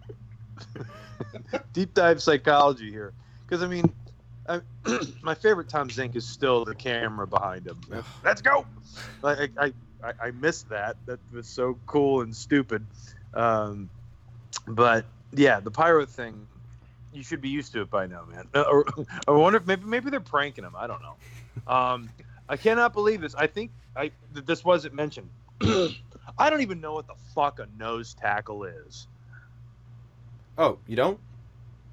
No. Is that a shoot? It's a defensive version of the center. Okay. They get into this for like 2 minutes. Yeah. Over like Brian Pillman being a nose tackle. Nose tackle. There's like Jesse Ventura just can't fathom the idea that a guy the size of Brian Pillman could be a nose tackle. He's like Ron Simmons. Now that's a nose tackle. Well, it's really quite simple. Uh-oh. Lay it on us, Steve. No. I mean, it's really quite simple. I mean, like, yeah, it's just like the easiest thing is what Jason said. It's just like the defensive version of the center. Like, it is, I mean, for all intents and purposes, a nose tackle kind of becomes like a butt plug in the defense. Like, you're there just to plug that hole so that a running back doesn't get through. That's really a very interesting point. Like, if you look at a 3-4 defense, that's where you predominantly will see a nose tackle. Like, when you see like some, it's definitely different when you've got some 4-3 defenses, and that's where I'm going to stop right there with the football talk, and I'll leave it as it is. You make a valid point, though. This goes on for far too long during the match. Go ahead. I'm sorry. So Z-Man's leg. That pause was wonderfully uncomfortable. Yeah, that was the idea. So what's going on with this beach blast thing? I do like that. Both guys have a weakness that they're kind of going for. Pillman has a back weakness, and Z-Man has a leg weakness, which, I mean, I guess it's important for a while until Z-Man decides to go for a missile drop kick off the top rope. The crowd is all fucking into this. This is the most excited I think they've been. And this is I think this was the match we watched a year ago. When you were like, oh, let's watch something from Wrestle War. And yes. Brian Pillman and Z-Man. I was like, all right. And I've remembered this match ever since. And I'm a little bit higher on it than Jason is. I'm actually a pretty big fan of this match. This is a wonderful match. We finally get I love that. I was so excited to start this season because I was like, oh, man, I get to see what else Z-Man can do. And this is the first good match I've seen since the last time I saw this match with Tom Zink. There hasn't been a single good match with him, except for this. This is fantastic. And Brian Pillman, you mentioned the promo earlier. I think it's Pillman, actually, that saves that thing. Yeah. Yeah. Tom Zink cannot talk. No. It just wasn't convincing. And I do love it. I love him just getting out of the way. We used to play the old video games, and if a guy came off top rope, you kind of took a risk at hitting the R button at the exact right time. Yeah. Or you could just run into the opposite corner and then drag his sorry ass back to the middle and lock him in a submission. That's a very interesting point you make right there. No, that's a very interesting point. That's heavy duty right there. Anyway, so I love the finish. I actually think it's really cool that he just fuck you. He just gets out of the way. Up. 1, 2, 3. I gave this an 8. My rating is the exact same. I loved this match. It is clearly the best that anybody's gotten out of the Z-Man. This match has so many good false finishes where, like, they legitimately could have been the finish. They really, like, there was part of me that was like, oh, that looks like the finish. That looks like a finish, and it wasn't. That's one thing that's cool about Flying Brian is that, like, he's mixed up his finishers enough to where, like, he's one of the few wrestlers to where, like, if he does something, you're like, oh, this may be it. This may be it. And it's not. And you're like, oh, okay. Well, all right. We're still invested. They really got the crowd on those near falls. And that was really a pleasure to see. What's also great is how chippy this gets. Like, it feels real. The emotions feel like they're really riding high, especially like during some of those spots where Pillman looks really vicious. And he's really working almost like borderline heel in the match. I love afterwards. I thought that these guys reconciled after the match. They do not. Pillman glares at him and just leaves. But yeah, I mean, I hate that stupid meme, change my mind. One thing I would say is I still believe he is by far the best part of the season. He has been so good in such a variety of matches. And Pillman? Yeah. Yeah. Yeah. I mean, it's been such a pleasant surprise, and just something I hadn't really expected to see was that Fly and Brian matches would be the ones I'm so highly anticipating with each of these shows. I can't wait to see him with Austin later on down the road, but right now stuff is fantastic. And this is a borderline, on any other card, this would probably be the match of the night. I mean, clearly the main event is a special event on its own. But man, this is really good. So I really give it an 8 as well. All right, so we do get another Beach Blast promo. JR and Jesse they just go through hyping up our next match, which it's for the number one contendership for the IWGP titles, tag team titles, and you just gotta wonder, how many more of these, how many more times do the Steiners need to be involved with this? But it just shows, how popular they are to where, they need to keep using them in Japan as much as they do. But once again, they're trying to reclaim those titles by winning this number one contendership match. They're taking on Takayuki Iazuka and Tatsumi Fujinami. Yeah. All right, Charlie. I'm excited for you to do this. I am excited for you to do this match. The Todd Champion thing, it's all is forgiven. Totally worth it. Right off the bat, what the fuck is up with a 45-minute time limit? Have you ever heard that? No. That's an odd number. And after a while, I was beginning to think that this was going to go the distance. Because I was like, my God, this match needs to end before somebody gets killed. It's interesting where it's a pay-per-view that has War Games, and yet the best of luck spot of the night probably doesn't come from the War Games match. This is brutal. This is a really tough match. So right off the bat, Scott Steiner does that fucking move that we all love and think is just so dangerous, but it's awesome, and he almost kills himself. That's one. It's the I think I wrote a name for it. Oh, upside down power slam. That's all I could think of to call it.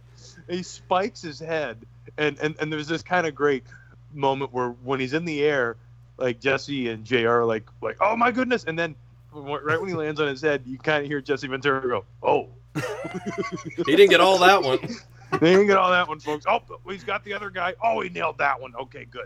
Man, you just look how angry Scott is. He is so angry.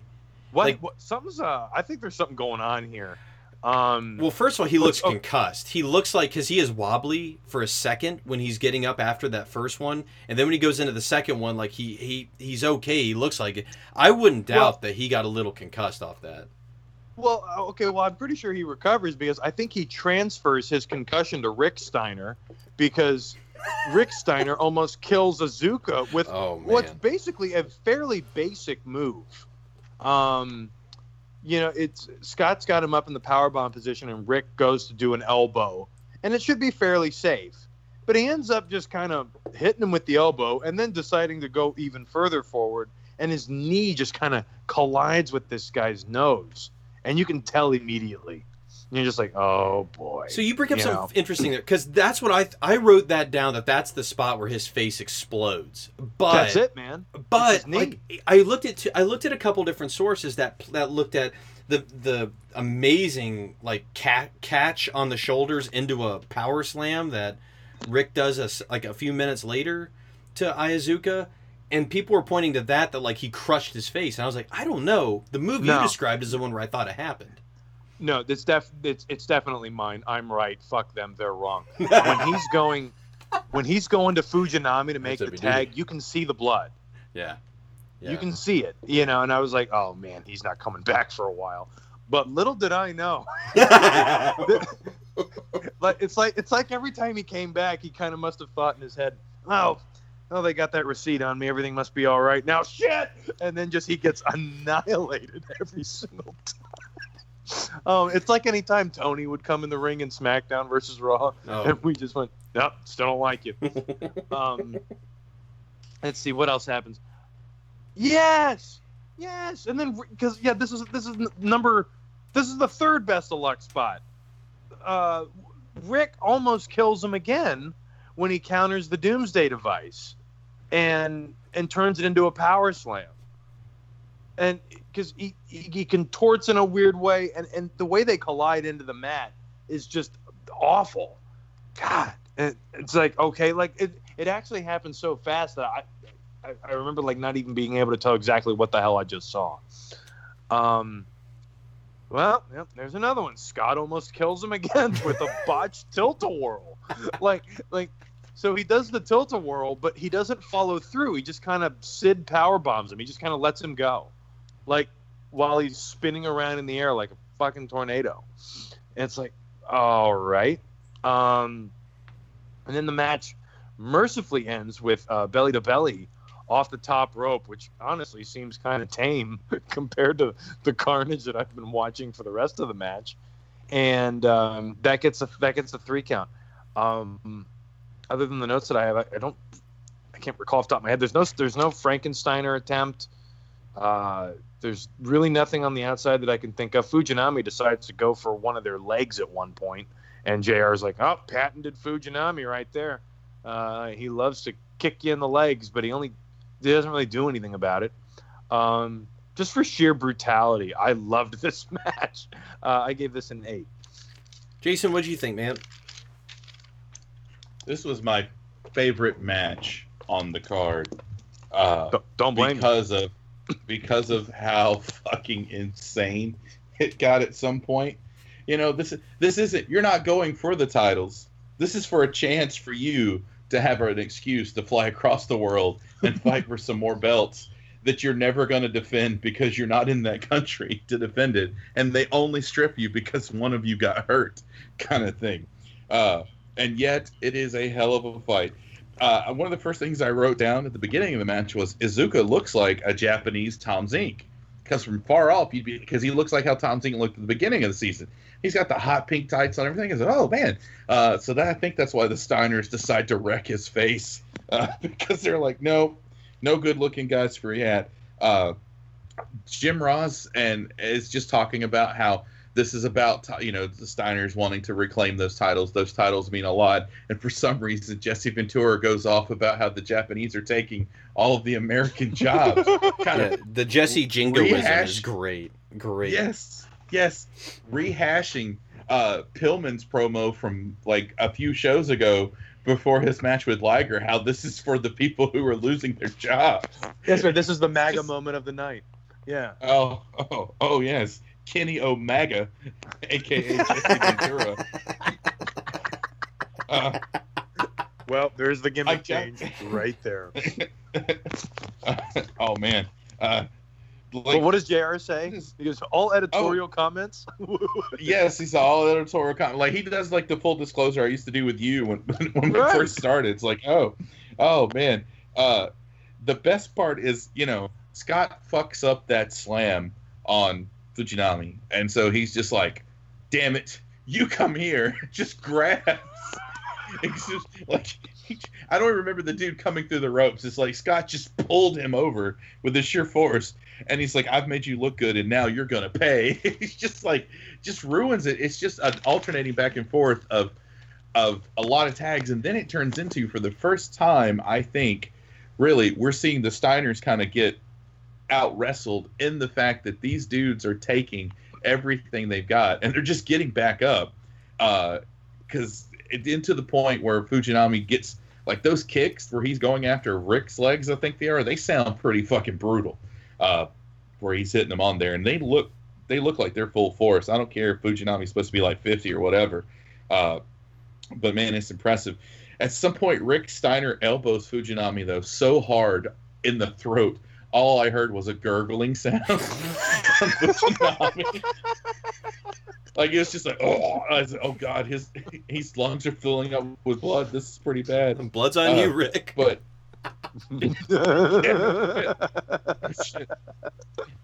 Morton, just, no. Apparently, as Scotty mentioned earlier, or Scotty, sorry, Charlie, I've turned you into Scott Steiner. As Charlie mentioned earlier, Rick Steiner can absorb people's injuries, so like a real sin eater. So he just turns around, takes it, and Fujinami just again gets back up and just comes right at it. It's insane that these dudes they won't quit. And I think it was a judgment call to not do the Frankensteiner as much as everything else had been botched. Right. And that's not something you necessarily get up. Because Jim Ross makes a point that Scotty was going for the superplex, but he superplexed himself by Fujinami. I don't know what that means. What? Yeah. That is a call by Jim Ross. That is not me messing up the notes. I don't remember that. Yes, you're right. There is that call. I do remember that. Yeah, he took the concussion and the pre-stroke. This match was fucking balls to the wall. I had to go back and rewatch some of it to get some notes because I found myself just kind of being enamored with it. But I gave this bad boy an 8. I'm gonna build off that line you said about after the match. Scotty looks pissed, and I think part of it's because he there were so many it was so rough at times, and I think the fact that it does end, like Charlie, like you said, like after all that stuff you described, it ends with a top rope belly to belly. It feels really feels like. Go ahead. It's a fine move. Yeah, I love seeing that move. But after everything else that I've seen in this particular match, no, it would be the equivalent of Osprey versus Ricochet ending with a body slam. Like, oh, wow, oh, that's the finish. Oh. Okay. That reminds me of that. You seen that WCW toy commercial that's made the rounds? I think you retweeted it. So you little twerp. I love that little dork. That little twerp. Yeah, he's like, he's gonna finish him off with a body slam. And I'm like, not fucking likely. What is this, Superstar Billy Graham? Maybe in the sixth. Yeah, finish him off with a body slam. Like, that kid's only been watching AWA his whole life. I feel like this season we've learned there are only two real Steiner Brothers matches. Either A, against guys that they're just going to throw around the ring that have no name, right, or against Japanese wrestlers where they're just going to beat the shit out of each other. Those are the only two Steiner Brothers, and it's all good. It's all good the whole time. It's all good. Honestly, these are probably my favorite matches of the season. Anytime I see Steiner, I honestly thought I was going into War Games. Yeah. And they're like, nope, we got the Steiner Brothers. I'm like, fucking A, yes. I'd say next to Pillman, if you could, they would be the only legitimate MVP that I would give to a tag team over singles guys because they are that much fun to watch, match in and match out. Like even during that ridiculous tournament that Pat O'Brien invitation or whatever the hell it was, I don't know, but Pat O'Connor invitation, whatever. Who the hell is Pat O'Brien? Isn't he like a host? Pat O'Brien. Yeah, Pat O'Brien. He's Entertainment Tonight somewhere. Yeah, yeah, yeah. But anyone have any Maker's Mark? You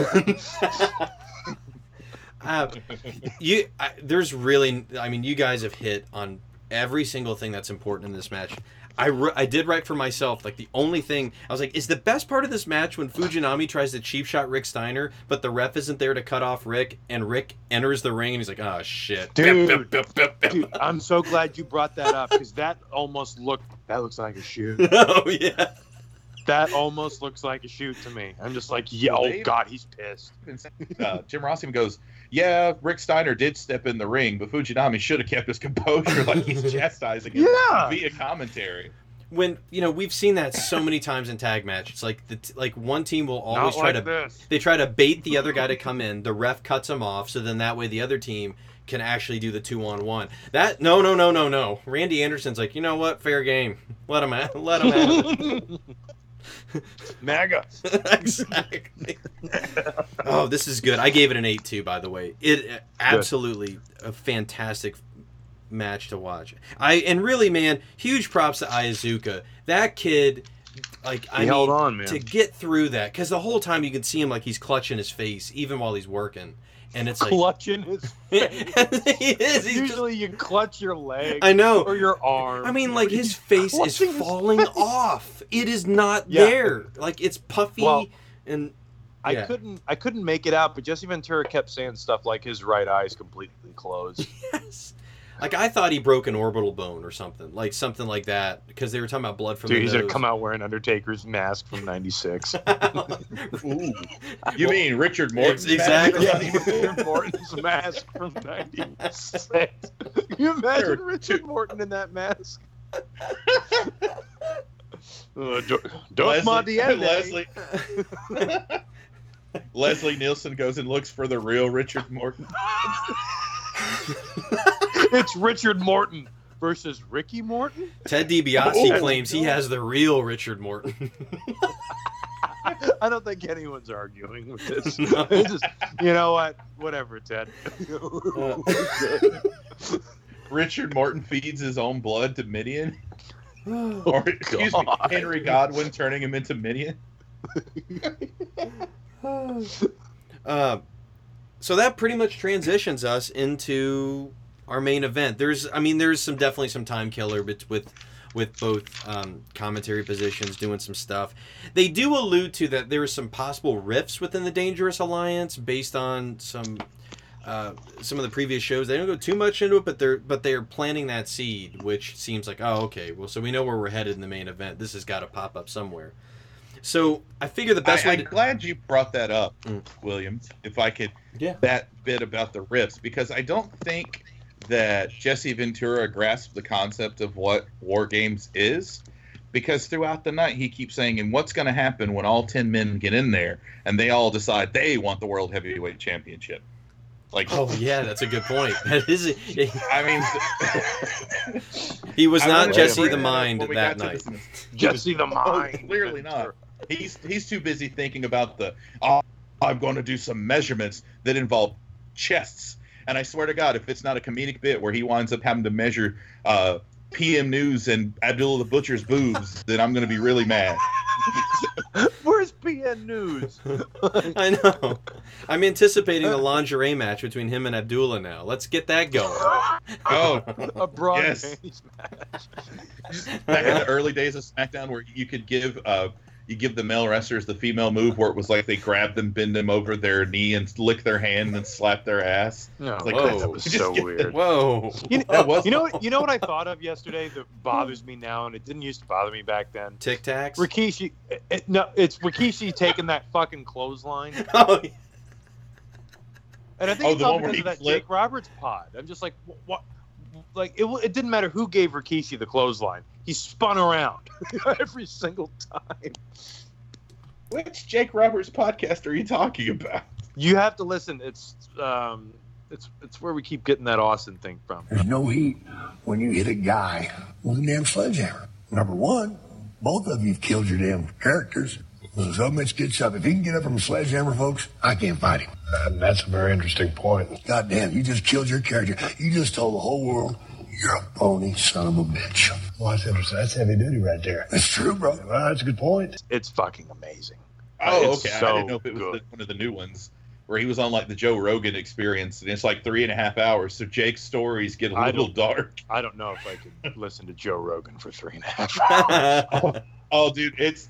Oh, back at this, some old lady, she stabbed, she hit me. And what did you do, Jake? Oh, I kicked her real good. It's like, oh my God. Like, I think you could literally go on that show and tell Joe Rogan that you're fucking Santa Claus, and he would believe it. Have you ever noticed that? Like, no, he never challenges anybody on anything that they say at all. And he's just like, wow. Well, Joe, and he's always really close to the mic. He's like, wow, I didn't know that. Because he's stoned out of his mind, man. And I'm just like, dude, fuck, get the fuck out of here. Anyway, that's my rant. No, it's cool. It's fun. I figure for this War Games match, like, I've just broken it down by when somebody enters, and I think the easiest way to do is, like, everybody just chime in with your notes. Like, we'll do all the notes kind of at one time, because it's kind of the easiest way to do this, because there's definitely a lot that's going on here. The first thing I wanted to mention is, I think if you count Medusa, there are 8 Hall of Famers in this match. Man, I mean, it's a who's who of people in this match. Like, it's the star power alone. And I mean, the only ones even the Dangerous Alliance, yeah. Just the Dangerous Alliance. Yeah, yeah. Wow, how could you boo these people? Right. Like, that's a fucking staple. Yeah, I mean, and to top it all off, like the fact that Paul Lee's like doing like real strategy with them, and it doesn't seem like bullshit. Like it seems like real strategy. I'm like, that's so. If this cool guy goes in, then you go in. And yeah. Blah blah blah. Yeah. Oh, yeah, man. I can hear that. So. All right, let's start off with our first two. Like, we don't need to go over the rules. Capetta, if you want to hear it, Capetta. I do want to point out that there's 9 of them. What's that? There's 9 rules. Oh, okay. Listed. Yeah. Like, I was like, which is 2 less than last year. It is. Have they gotten a little more broke it down this year? Yes, I think they tried to make it, you know, less complicated, because Gary Michael Capetta does say very briefly, I could butcher that, but very briefly, the rules, to which I went, time to time it. It takes him a minute and 55 seconds to explain the rules of one match. Like the whole setup, well, I think that the idea of how to go through this is fine, but this beginning part needs to be talked about. Okay. Cause I'm like, dude, because this is usually like when the ring announcer talks like this, it's usually because they're setting the ring up or something. Right. And I'm looking at the ring, and they're not setting the fucking thing up, and I'm like, well, what are they doing? And then after Capetta's done talking, then the fucking thing starts coming down. But hold on, no, it doesn't. The camera is just kind of oddly like aimed at the ceiling, and we're like, what the fuck are we looking at? Fortune fame, mirror fame. Exactly. And then the thing starts coming down, and for about like 20 seconds, I honestly thought it wasn't going to fit. It looked like it was off center, and I was like, oh, this will be good. We're gonna have a little Seth Rollins moment going on here. Oh. And it fit. The whole thing felt like it took an Undertaker entrance, like just to get like the announcements made. Jesse Ventura, and JR, and Eric Bischoff, and Tony Schiavone, and getting the fucking cage down and getting everyone in the ring to make sure that the cage was like where it's supposed to be. I mean, it was exhausting. That's the best. Oh, that's it. Okay. No, I just I wanted to make sure. I did not want to step on. No, you're good. You're good. Jesse Ventura and Jim Ross and the Timekeeper are very brave people to be sitting in that position the entire night with that janky ass cage hanging like 25 feet above their head. I do like that. The fact when it starts. Go ahead, Jason. Go say that when it starts to lower, the corners are like flaked out a little bit, and they're just like, "Oh no, this isn't good." And they clearly did not take the note from last year, and they didn't raise they didn't make the cage higher. Like it's still low, like terribly low, to where like you have to be really careful with what you do in the ring because you may bump yourself against the top of the cage. You know? Like they did not. Now wait a second. How much did they say the Hell in the Cell weighs? Oh, was it like 20 elephants? I don't know. 20 elephants, 13. I don't know. Well, I seem to remember it being something like 25,000 pounds. Yeah, it's like 80 something. Big Shows or something. They use him as a member. No. That's the Royal Rumble. Oh, I got you. but anyway, the reason I'm bringing this up is, like, basically, I always thought that WWF stole the Hell in a Cell idea from WCW. They just made it one ring, and they made the cage much sturdier. However, the reason I bring up the weight is because, like, this is twice the size of Hell in a Cell, 2 rings, and Jim Ross makes a comment about, oh, here it comes, it's hundreds and hundreds of pounds of steel, and I'm like, that doesn't sound very threatening. Like, hundreds and hundreds of pounds? Is it like 400 pounds? Like, is it like 2 Vaders? It's 2 Vaders. It's the 90s. Two Vaders. It's the 90s, Charlie. Hyperbole was more effective and efficient. Yeah, maybe it's just WWE just blowing shit out of proportion. Like, I swear to God, I think the Elimination Chamber is half a ton. Yeah. Well, of course, the steel stairs weigh, what 1,500 pounds? Isn't that what they tried to say during the first ever stairs match between Rowan and the Big Show? Like, weight is so outrageous in wrestling, like the 50 pounds of gold, and like none of these things weigh what they say. No. My favorite thing is they're like, these stairs weigh like, when they said they weigh like close to 15, it was ridiculous. And then like the very next match on Raw, because it was just a build-up for that stairs match, was a Divas match, because they were still Divas at the time, and some Diva got flung into the stairs and they moved. I'm just of course. Those are 1,500 pounds. That's a lot of force. So Richard Morton picks up a steel stair and crushes Vince McMahon's ankle. Richard Morton set Robert Gibson's arm on fire in an Inferno match. Here we go again. Richard Morton hugged Limp Bizkit lead singer Fred Durst after performing for him at WrestleMania 19. CM Punk took the ashes of Jim Cornette and wiped them all over himself in the hype of his match.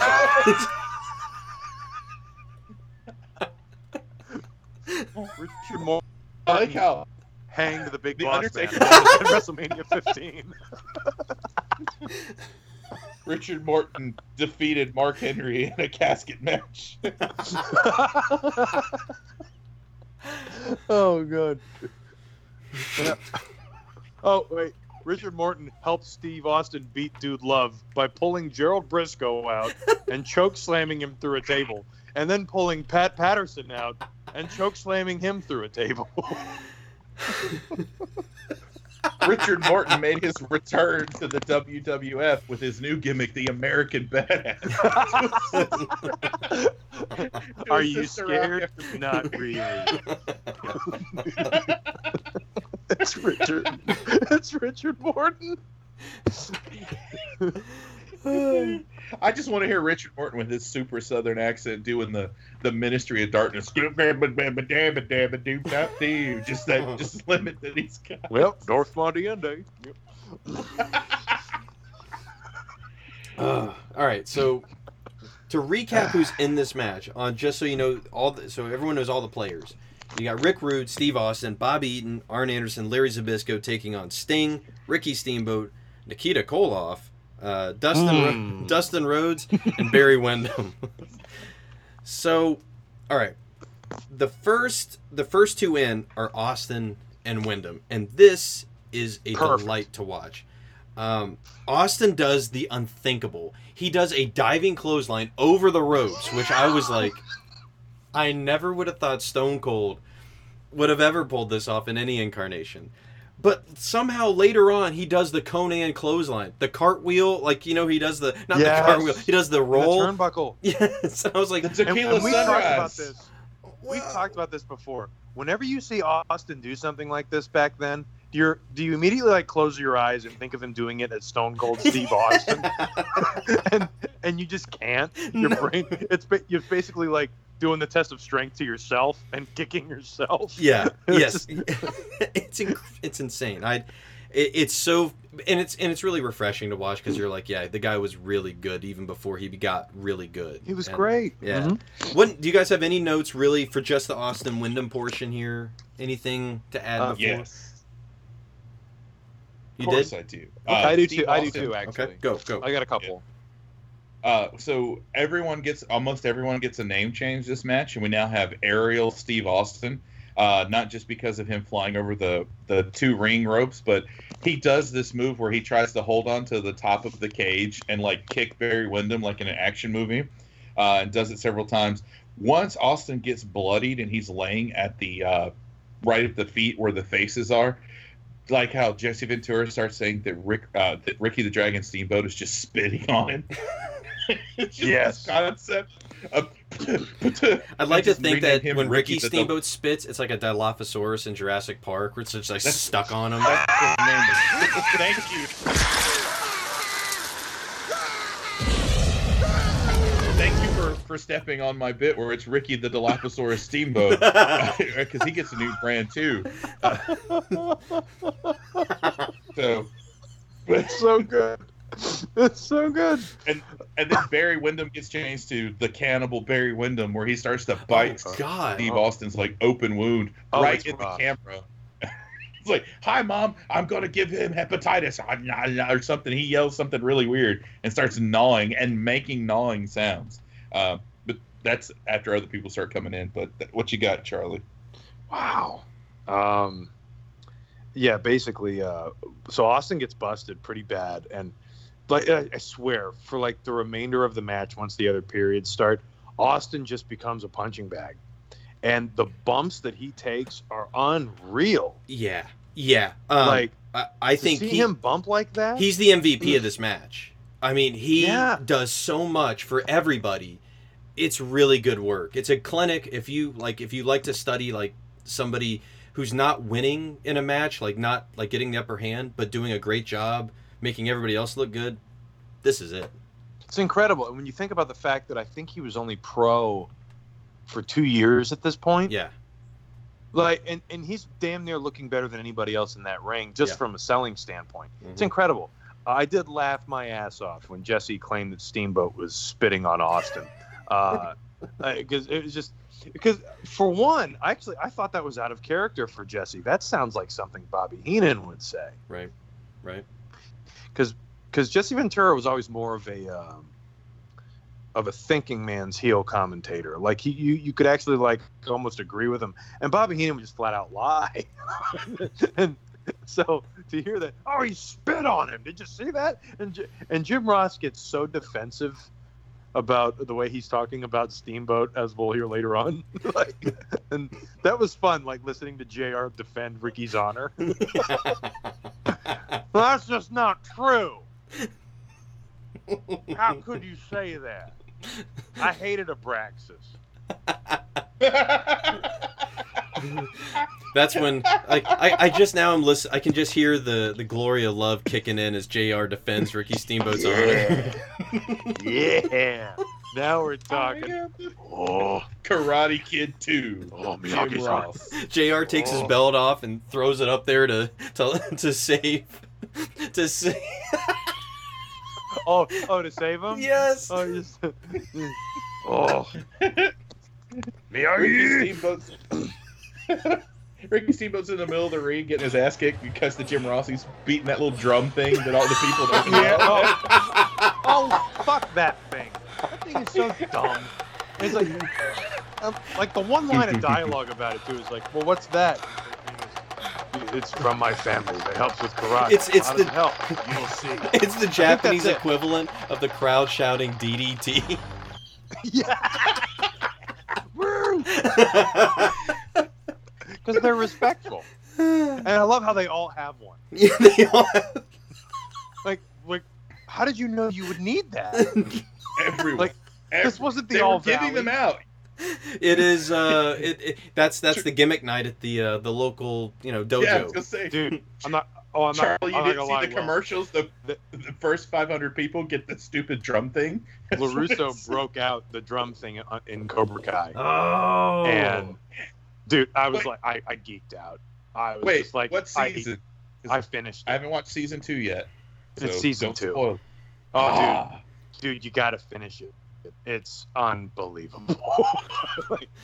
like, you want to talk about a batshit season finale? Season 2 finale of Cobra Kai. It's just, you could never prepare yourself for it. Okay. Do they go to space? Because that's like the only thing. They might as well have. Because, oh shit. It is a soap opera of soap operas. But anyway, yeah, they broke out the drum thing, and it's just like, Daniel, you kept it? Like, really? So all right. Next to enter is Rick Rude, and so now it should be said, Wyndham basically just dominates Austin, dominates him the whole time. Rick Rude comes in, and then the Alliance gets the upper hand on Wyndham. I think this is when Barry Wyndham becomes number 2 guy to gig in the match. He's bleeding.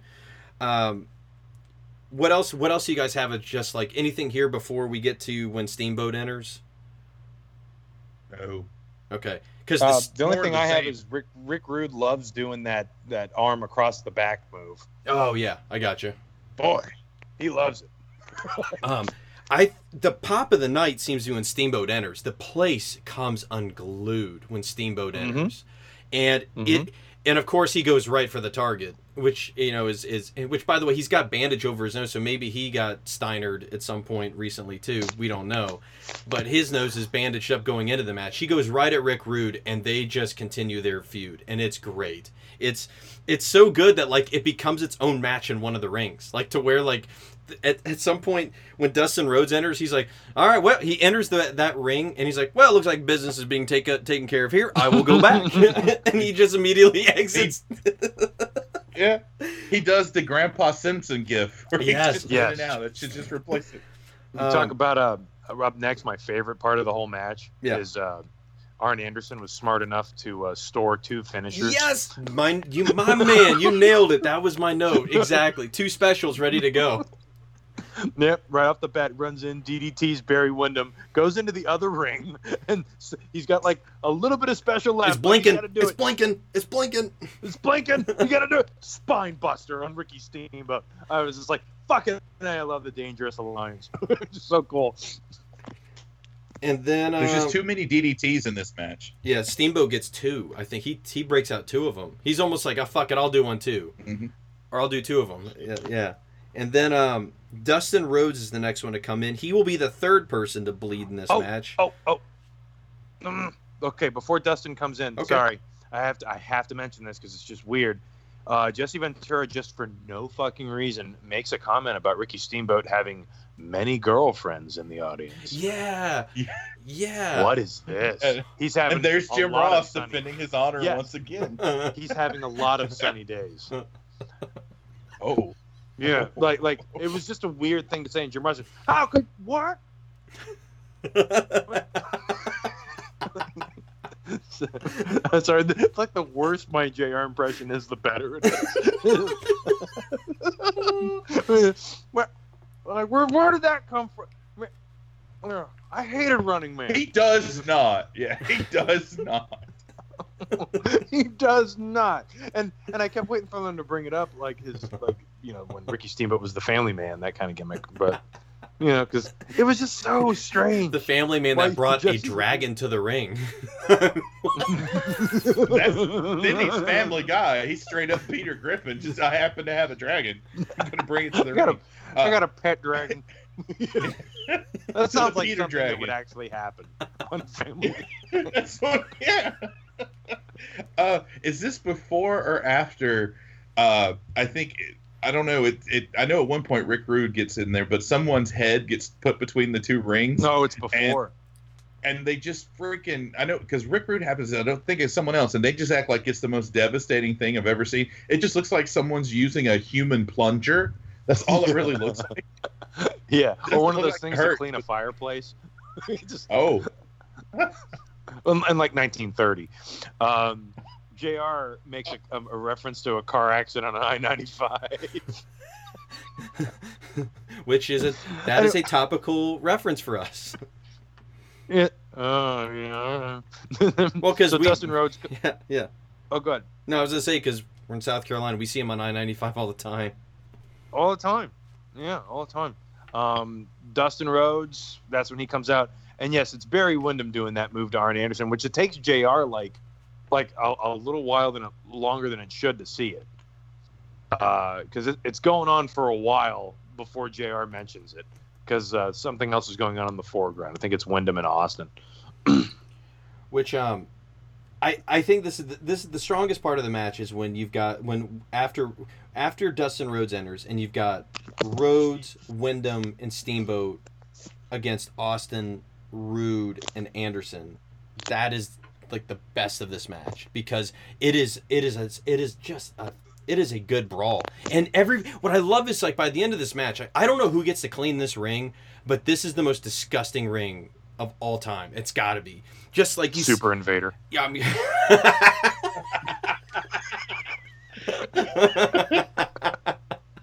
Looks like you drew the short straw again, Hercules. I didn't draw a straw. Exactly. Small car Vader. Because you see everybody's tight. Everybody's tights are like bloody. Like everybody's got juice all over them. It's great. So then, you know, it's interesting too. What? I believe WWF was under a strict no blood policy at the time. Yeah, I think so, because this is 92, so this WrestleMania 8 thing. This is the year of WrestleMania 8. Yeah. Right. Yeah, I think they were really heavily against blood, and WCW's like, "Well, fuck, we'll take over." Oh yeah, when I made the blood list, and there's only four. There are four guys that bleed in this match. I was expecting this to be like 6 or 7 out of 8 people bleed in this match because it felt like they were all bleeding. Dustin, this looked like his blood from Double or Nothing. Yes, it does. And, it was that bad. I feel like once Larry Zbyszko enters, I'm like, oh. Yeah. It's but then to kind of like offset that, Medusa decides she's going to climb the cage, which I don't understand why she needed to climb the cage to get the cell phone in there, but she does it. Are the holes bigger on the top of the cage? I guess. Which by the way, Arn Anderson, you like a brilliant No Mercy or Revenge wrestler, immediately intercepts this and is like bip bip bip. He's great with it. But it begs the question, why didn't one of the Dangerous Alliance just run in with the phone? Right. Or I have actually a better question. Why didn't one of them just bring the wrench in that helps loosen the rope so they could get it done quicker?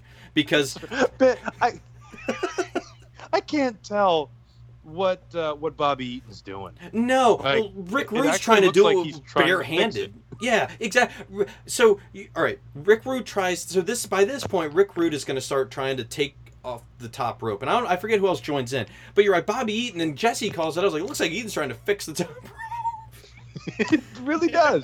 I'll be right with you. And just so he's over there humming the dark side to himself. So Sting, this is where we should definitely bring up that Sting with his busted ribs decides, you know what, I'm going to go confront this lady who's trying to interfere in our match. You know what? And he just scares her off of the cage. Yeah, not only does that happen, but Sting with broken ribs is able to climb to the top of the cage. Yes. After Medusa in between, and this is all happening in less than 2 minutes. Like it's a lot. Yeah. That's super fast. And the crowd with broken ribs. The crowd really wants him to kick her ass. Yeah, it has not aged well, has it? No. I mean, the stupidest part of the match is this bullshit where what is it? Nikita Koloff comes in. Right. And I guess they didn't take the time to discuss any of this in the bag. Right. But like there's like all these guys that are trying to kill them and they're like staring at each other like, you want to do it? So before Koloff gets in, just real quick, we'll just knock off. So Sting enters, then Bobby Eaton, and then Koloff comes in. Now, the cool thing about the Koloff thing is they do call back to a year ago when right.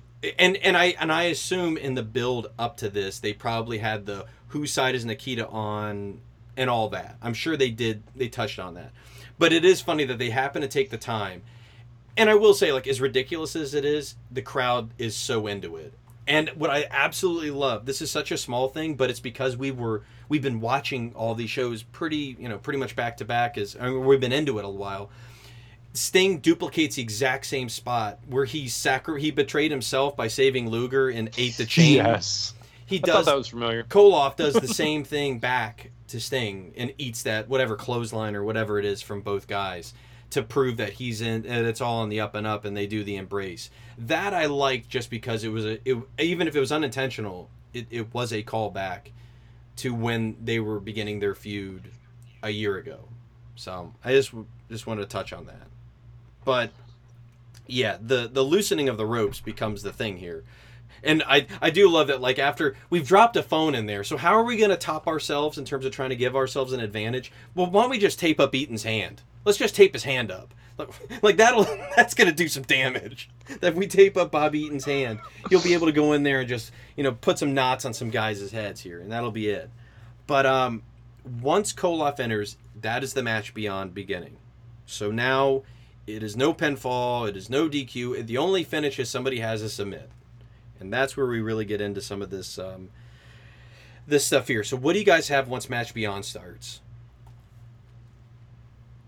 It's there's a really good, once it gets in there, I think it calls back to when you were talking about Jesse commenting on Bobby Eaton trying to fix the ring. Jim Ross does have an awesome callback or a call to that. He says, I don't think he's got ring maintenance on his mind, which is just a really good thing. But it because camera is really only in that corner to watch so that we can keep an eye on what's going to happen with this ring post. It kind of forgets the other side where the majority of the guys are. Right. And it's just more flailing, a lot of flailing around, and Rick Rude doing the back hit that Charlie mentioned, and then just a lot of punches to the heads rolling through. But is this when they start really hitting the submissions? Like, why were they the double Boston Crab? And no, that was a lot earlier, so I didn't understand why they were doing submission moves before someone could quit. Sting locks in, he gets a special, and he locks in Anderson for a scorpion.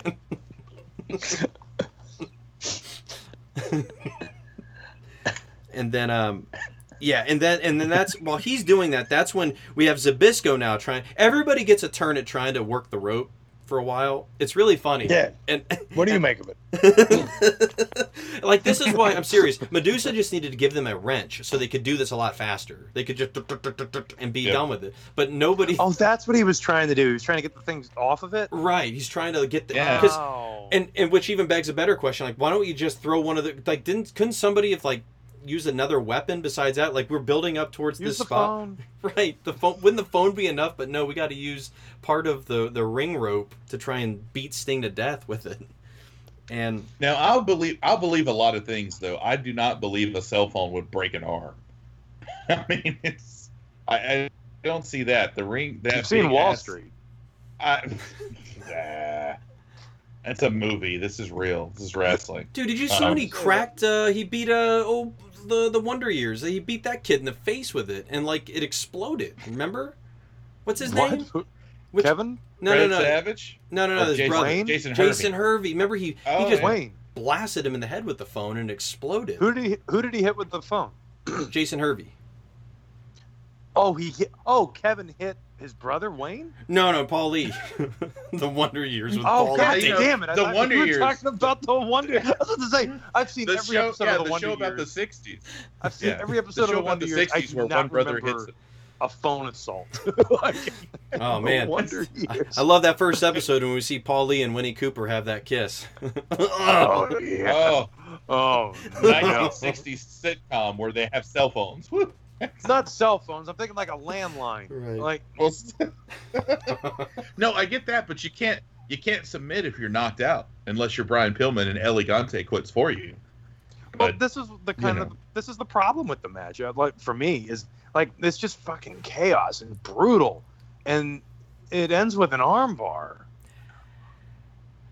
I was thinking, so no, what you're saying is exactly what I was thinking coming into this. And I was like, I feel like I like this match a lot, but the finish is lame, and it kind of is. I mean, I get it, but it was literally as soon as Sting locked it in, I was like, no, no, it can't end because that's always my problem with War Games. I can't think of a single War Games that had a good ending. The match is fine. This is a really good match considering. We mentioned that the problems with the focus of the cameras, it's not that bad. They do a pretty decent job of following the action. I mean, it's not perfect, but it certainly could have been a lot worse with 10 guys. It's just this finish. It's just kind of goofy. Yeah. So Charlie, what you're talking about is exactly what I was thinking about because we watched this a year ago. And so the thing I'd forgotten though was, the thing that Zabisco does where he accidentally hits Bobby Eaton with that ring or the ring rope piece in the shoulder. And I was like, that added to it. I was like, okay, all right. I could see why Sting would go for it. I could see why he goes for it, even though it is just would have rather have seen him do the Scorpion Deathlock on somebody to win. Or how about he takes his arm and uses the steel as leverage. Yeah, there you go. Okay, there you go. That would have made more sense. Yeah, that would have been better. That would have been okay. but just a straight up armbar. Like, he didn't like hit his joint. He hit him on the side. Like, it's just going to be a bruise. Like, this isn't like a like an internal thing for him. Right. Like, it's not going to be like a real issue. It just doesn't make sense to me. But if he'd used the wrench as like part of the submission, I absolutely would have bought into it. Jason, what do you think of the ending? And then go and throw in any of your other notes, and then your rating. Well, it's kind of very anticlimactic. Like, you, I guess, for lack of a better way to put it, you sit through all of Infinity War and Endgame, and Thanos gets taken away in handcuffs. That's kind of how this felt, because it was just kind of, I'm glad. See, yeah, you see how big of a letdown that. Or War Machine does a DDT to him and he disappears. Just turns to dust. No. Figure four, and the Undertaker, Richard Morton, shows up and says, "On your left." Yeah. But that would have made it a lot better for me. I was trying to figure out how to work it in. I couldn't figure it out. I was like, well, see, that's what happened. See, Charlie, they didn't, when Cap didn't come back, and they created a new timeline where Richard Morton's the Undertaker. But he's just referred to as Richard Morton. Steve, what have you done?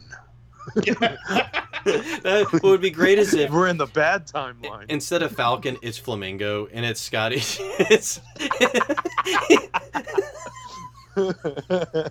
No, that shield belongs to you. Oh, speaking of Shield, so last night I watched the Fight for the Fallen show for AEW, and where they're running the promo. It's okay. It's a little too long, because all their matches have time limits, and Cody is the new Triple H. All of his matches so far have been very long. But they're before the promo, it's like before the match between the Rhodes and then the Young Bucks. Dustin's sitting there talking about, he goes, yeah, it's been a long time since we teamed. He said, but we're the first team to beat the Shield, but they bleep the word Shield. Oh. Why would they bleep it? Just so, no. I don't know, because then he turns around and says, he goes, and we whoop the shit out of each other, and they bleep shit. So I was like, so did you beat the shit, or did you beat the Shield? Wait, this was on pay-per-view, right? Or not pay-per-view, well, it was still streaming, yes, but they still... But there's no broadcast standards. No. Well, there's not broadcast standards on WWE Network, but they'll still bleep and blur shit. So. Well, that's true, but I mean, but that, you know, they have stockholders to adhere to. Like, I don't understand why AEW would block something. Like, even if they said the Shield, they're not going to get like a cease and desist or something from WWE. I don't get it. I don't know. They did get a cease and desist to stop doing the Too Sweet. Way back. Actually, so I'm happy maybe. Then. Good, because no, I'm sick of seeing that. But just like I was saying with that, though, it's anticlimactic just because we were getting ready to go off on jokes about Captain America, and it's like, oh, speaking of Shield, that's just what brought up. And then I'm glad because Jim Ross last night was talking about War Games '92 so much on commentary. Really? Because. Yes, that's why I sent a tweet. I was like, thanks to the AEW commentary team for talking about War Games 92 so much. Because I think it had a lot to do with they were in Jacksonville, and this was, I think, the first, like, Dustin being in the main event and all this stuff, and it's just harkening back to that. Like, they talk about it a lot. So it is interesting, kinda... like, when War Games starts, Jim Ross makes it. No, I'm sorry, it's Jesse Ventura. He goes, I think the guy here with the biggest disadvantage is Dustin Rhodes because he's the youngest. You know, and it's just kind of like, oh, boy. You know? Because now in AEW, he's damn near the oldest performer they've got. Yeah, he's 50. But all in all, I mean, it's just, again, everybody's got a DDT. Everyone gets a figure four. Just, I don't get the Bikita Koloff Sting thing. Like, it just seems... out of place. It seemed like something that should happen before, like in maybe a post-match preview. That's what Tony Schiavone and Bischoff could have been doing. Was like the whole night could have been talking about. We're trying. I know they kept saying Missy's trying to talk to him, but that doesn't go anywhere. But they're like, we're trying to find out if Nikita's really on the same page. That could have been a story the whole night to talk about. Right? No, that doesn't make sense. It's like, oh, Nikita, is he really on Sting's side? And he goes, well, Sting, why don't you ask him if he says? He doesn't want to tell you. Just get a new fucking partner. Yeah. Yeah. Is there really not a guy he can find? No. because Ron Simmons has a match. JY got hurt. Big Josh fine. Had to. Big Josh battled the Undertaker. I mean, that didn't go well. That's right. His buddy, who was just a Sting protege just a few shows ago, Marcus Bagwell, is now dealing with the sophomore slump. So it's not like you could have went to him. And Lex is gone.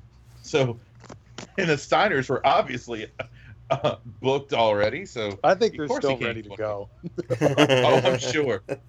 I'm sure. Oh, okay. So right after the submission, this is really fucking funny. Like, they just – everyone saw Zbyszko just – he was just late. Like, the Sting got out of the way or whatever. But it doesn't seem to matter. The Dangerous Alliance just starts, eating him alive. Like, how could you? How could you do that? And, like, you can very audibly hear Bobby Eaton, like, holding his shoulder. And he looks at Larry and he goes, Jesus Christ. Jesus Christ.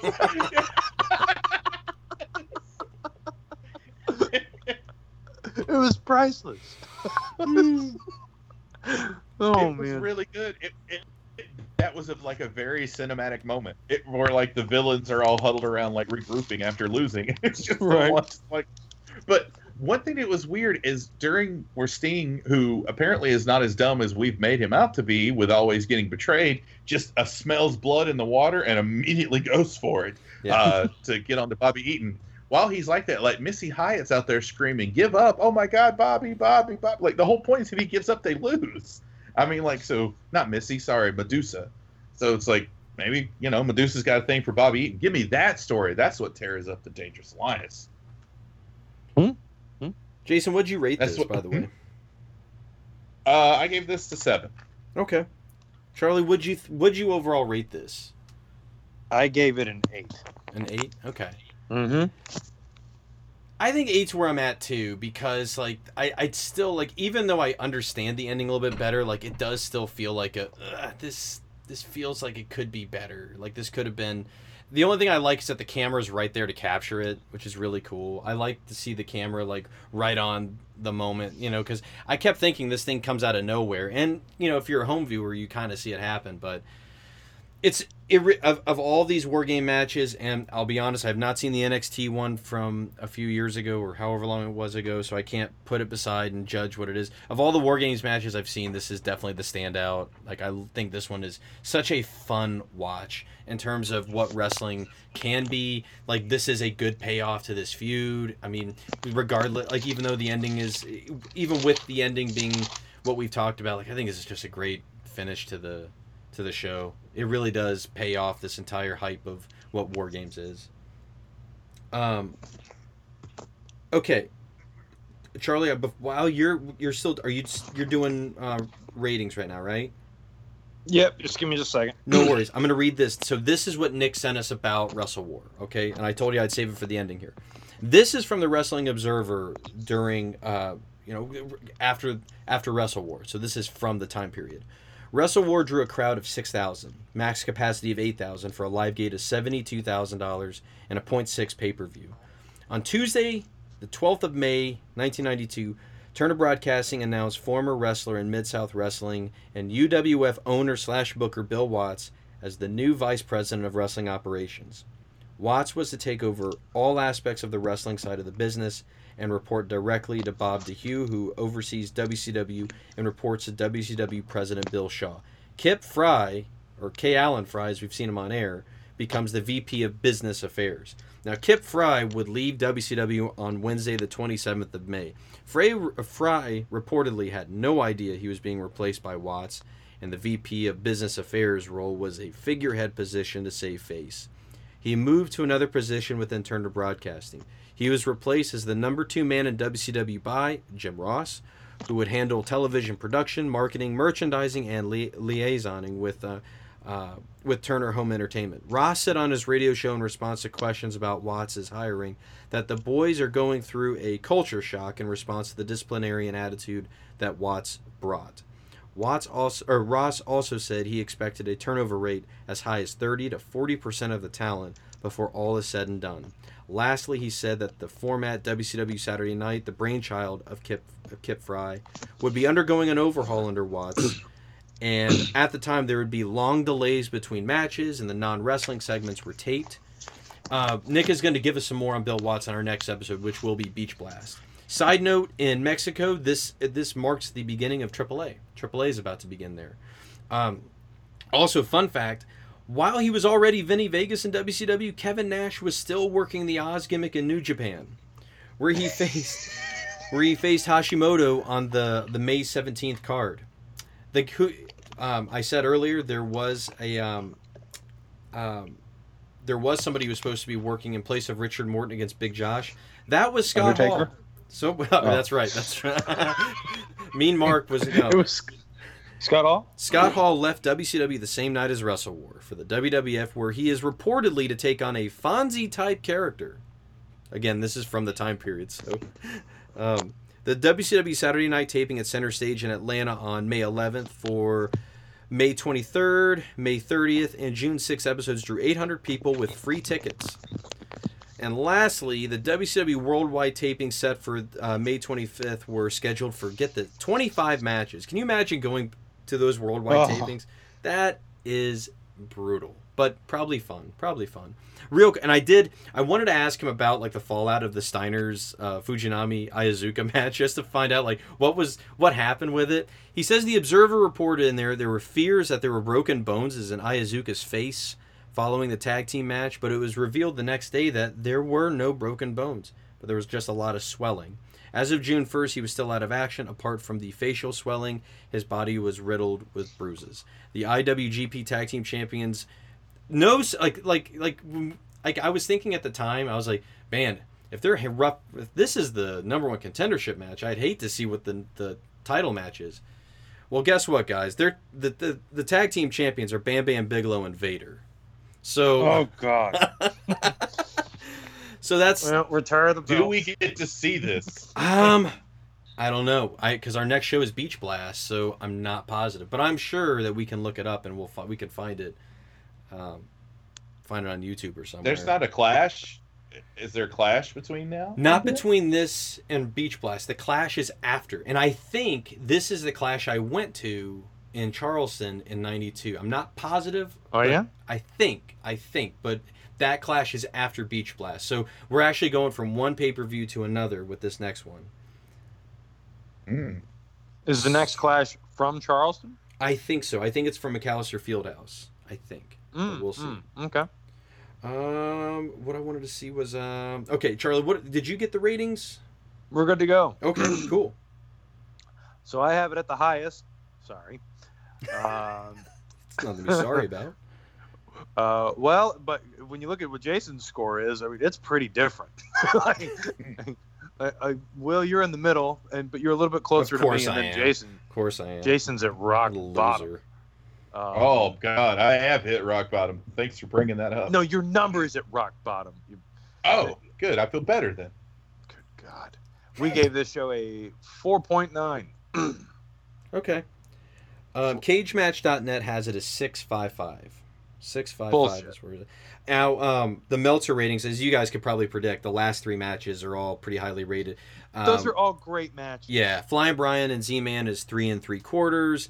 The Steiners tag match is 3 3/4, and 5 stars for War Games. Which, wow. I mean, I get it. I think maybe at the time, I don't know. Maybe that ending probably doesn't. You know, I don't know. Maybe that ending is. You know, but... Can we talk about one more thing? Yeah, sure. Because I want to bring this up almost every time I hear it. Because once again, this is how I know WCW was the number 2 company.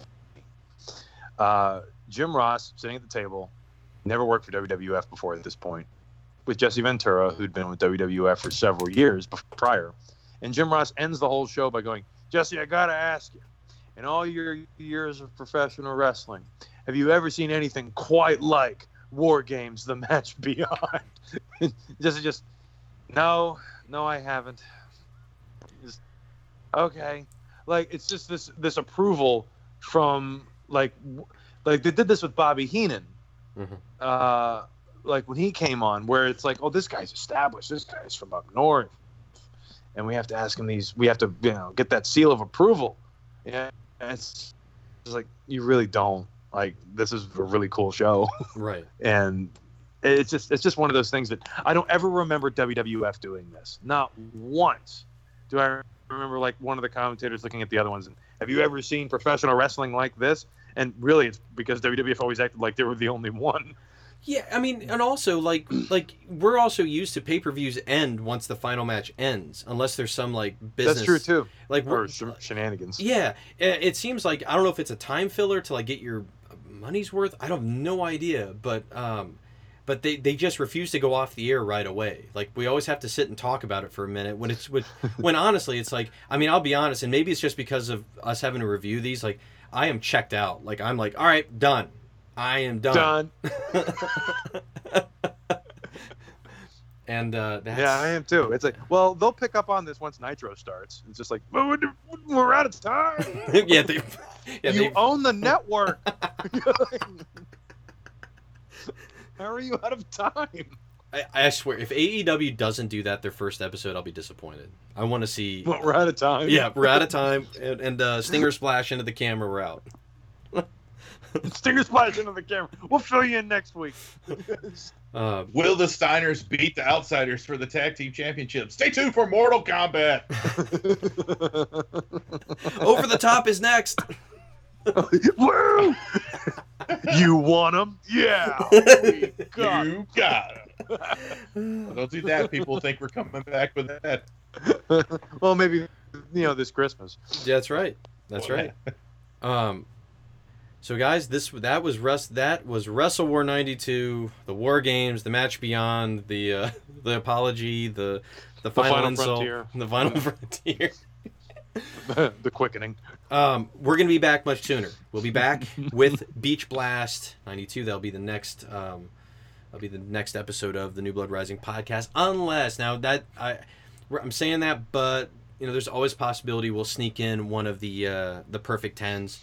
We love doing those. Those are a lot of fun to do, and if there's one that comes together, that may pop up. It'll be a surprise. It'll be fun for everybody. So until then, we're on Twitter at New Blood Pod. We're on Facebook, New Blood Rising Podcast.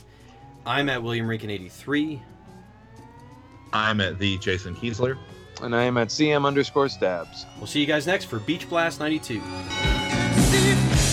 out! Kick out, Cactus! Goodbye, my friend.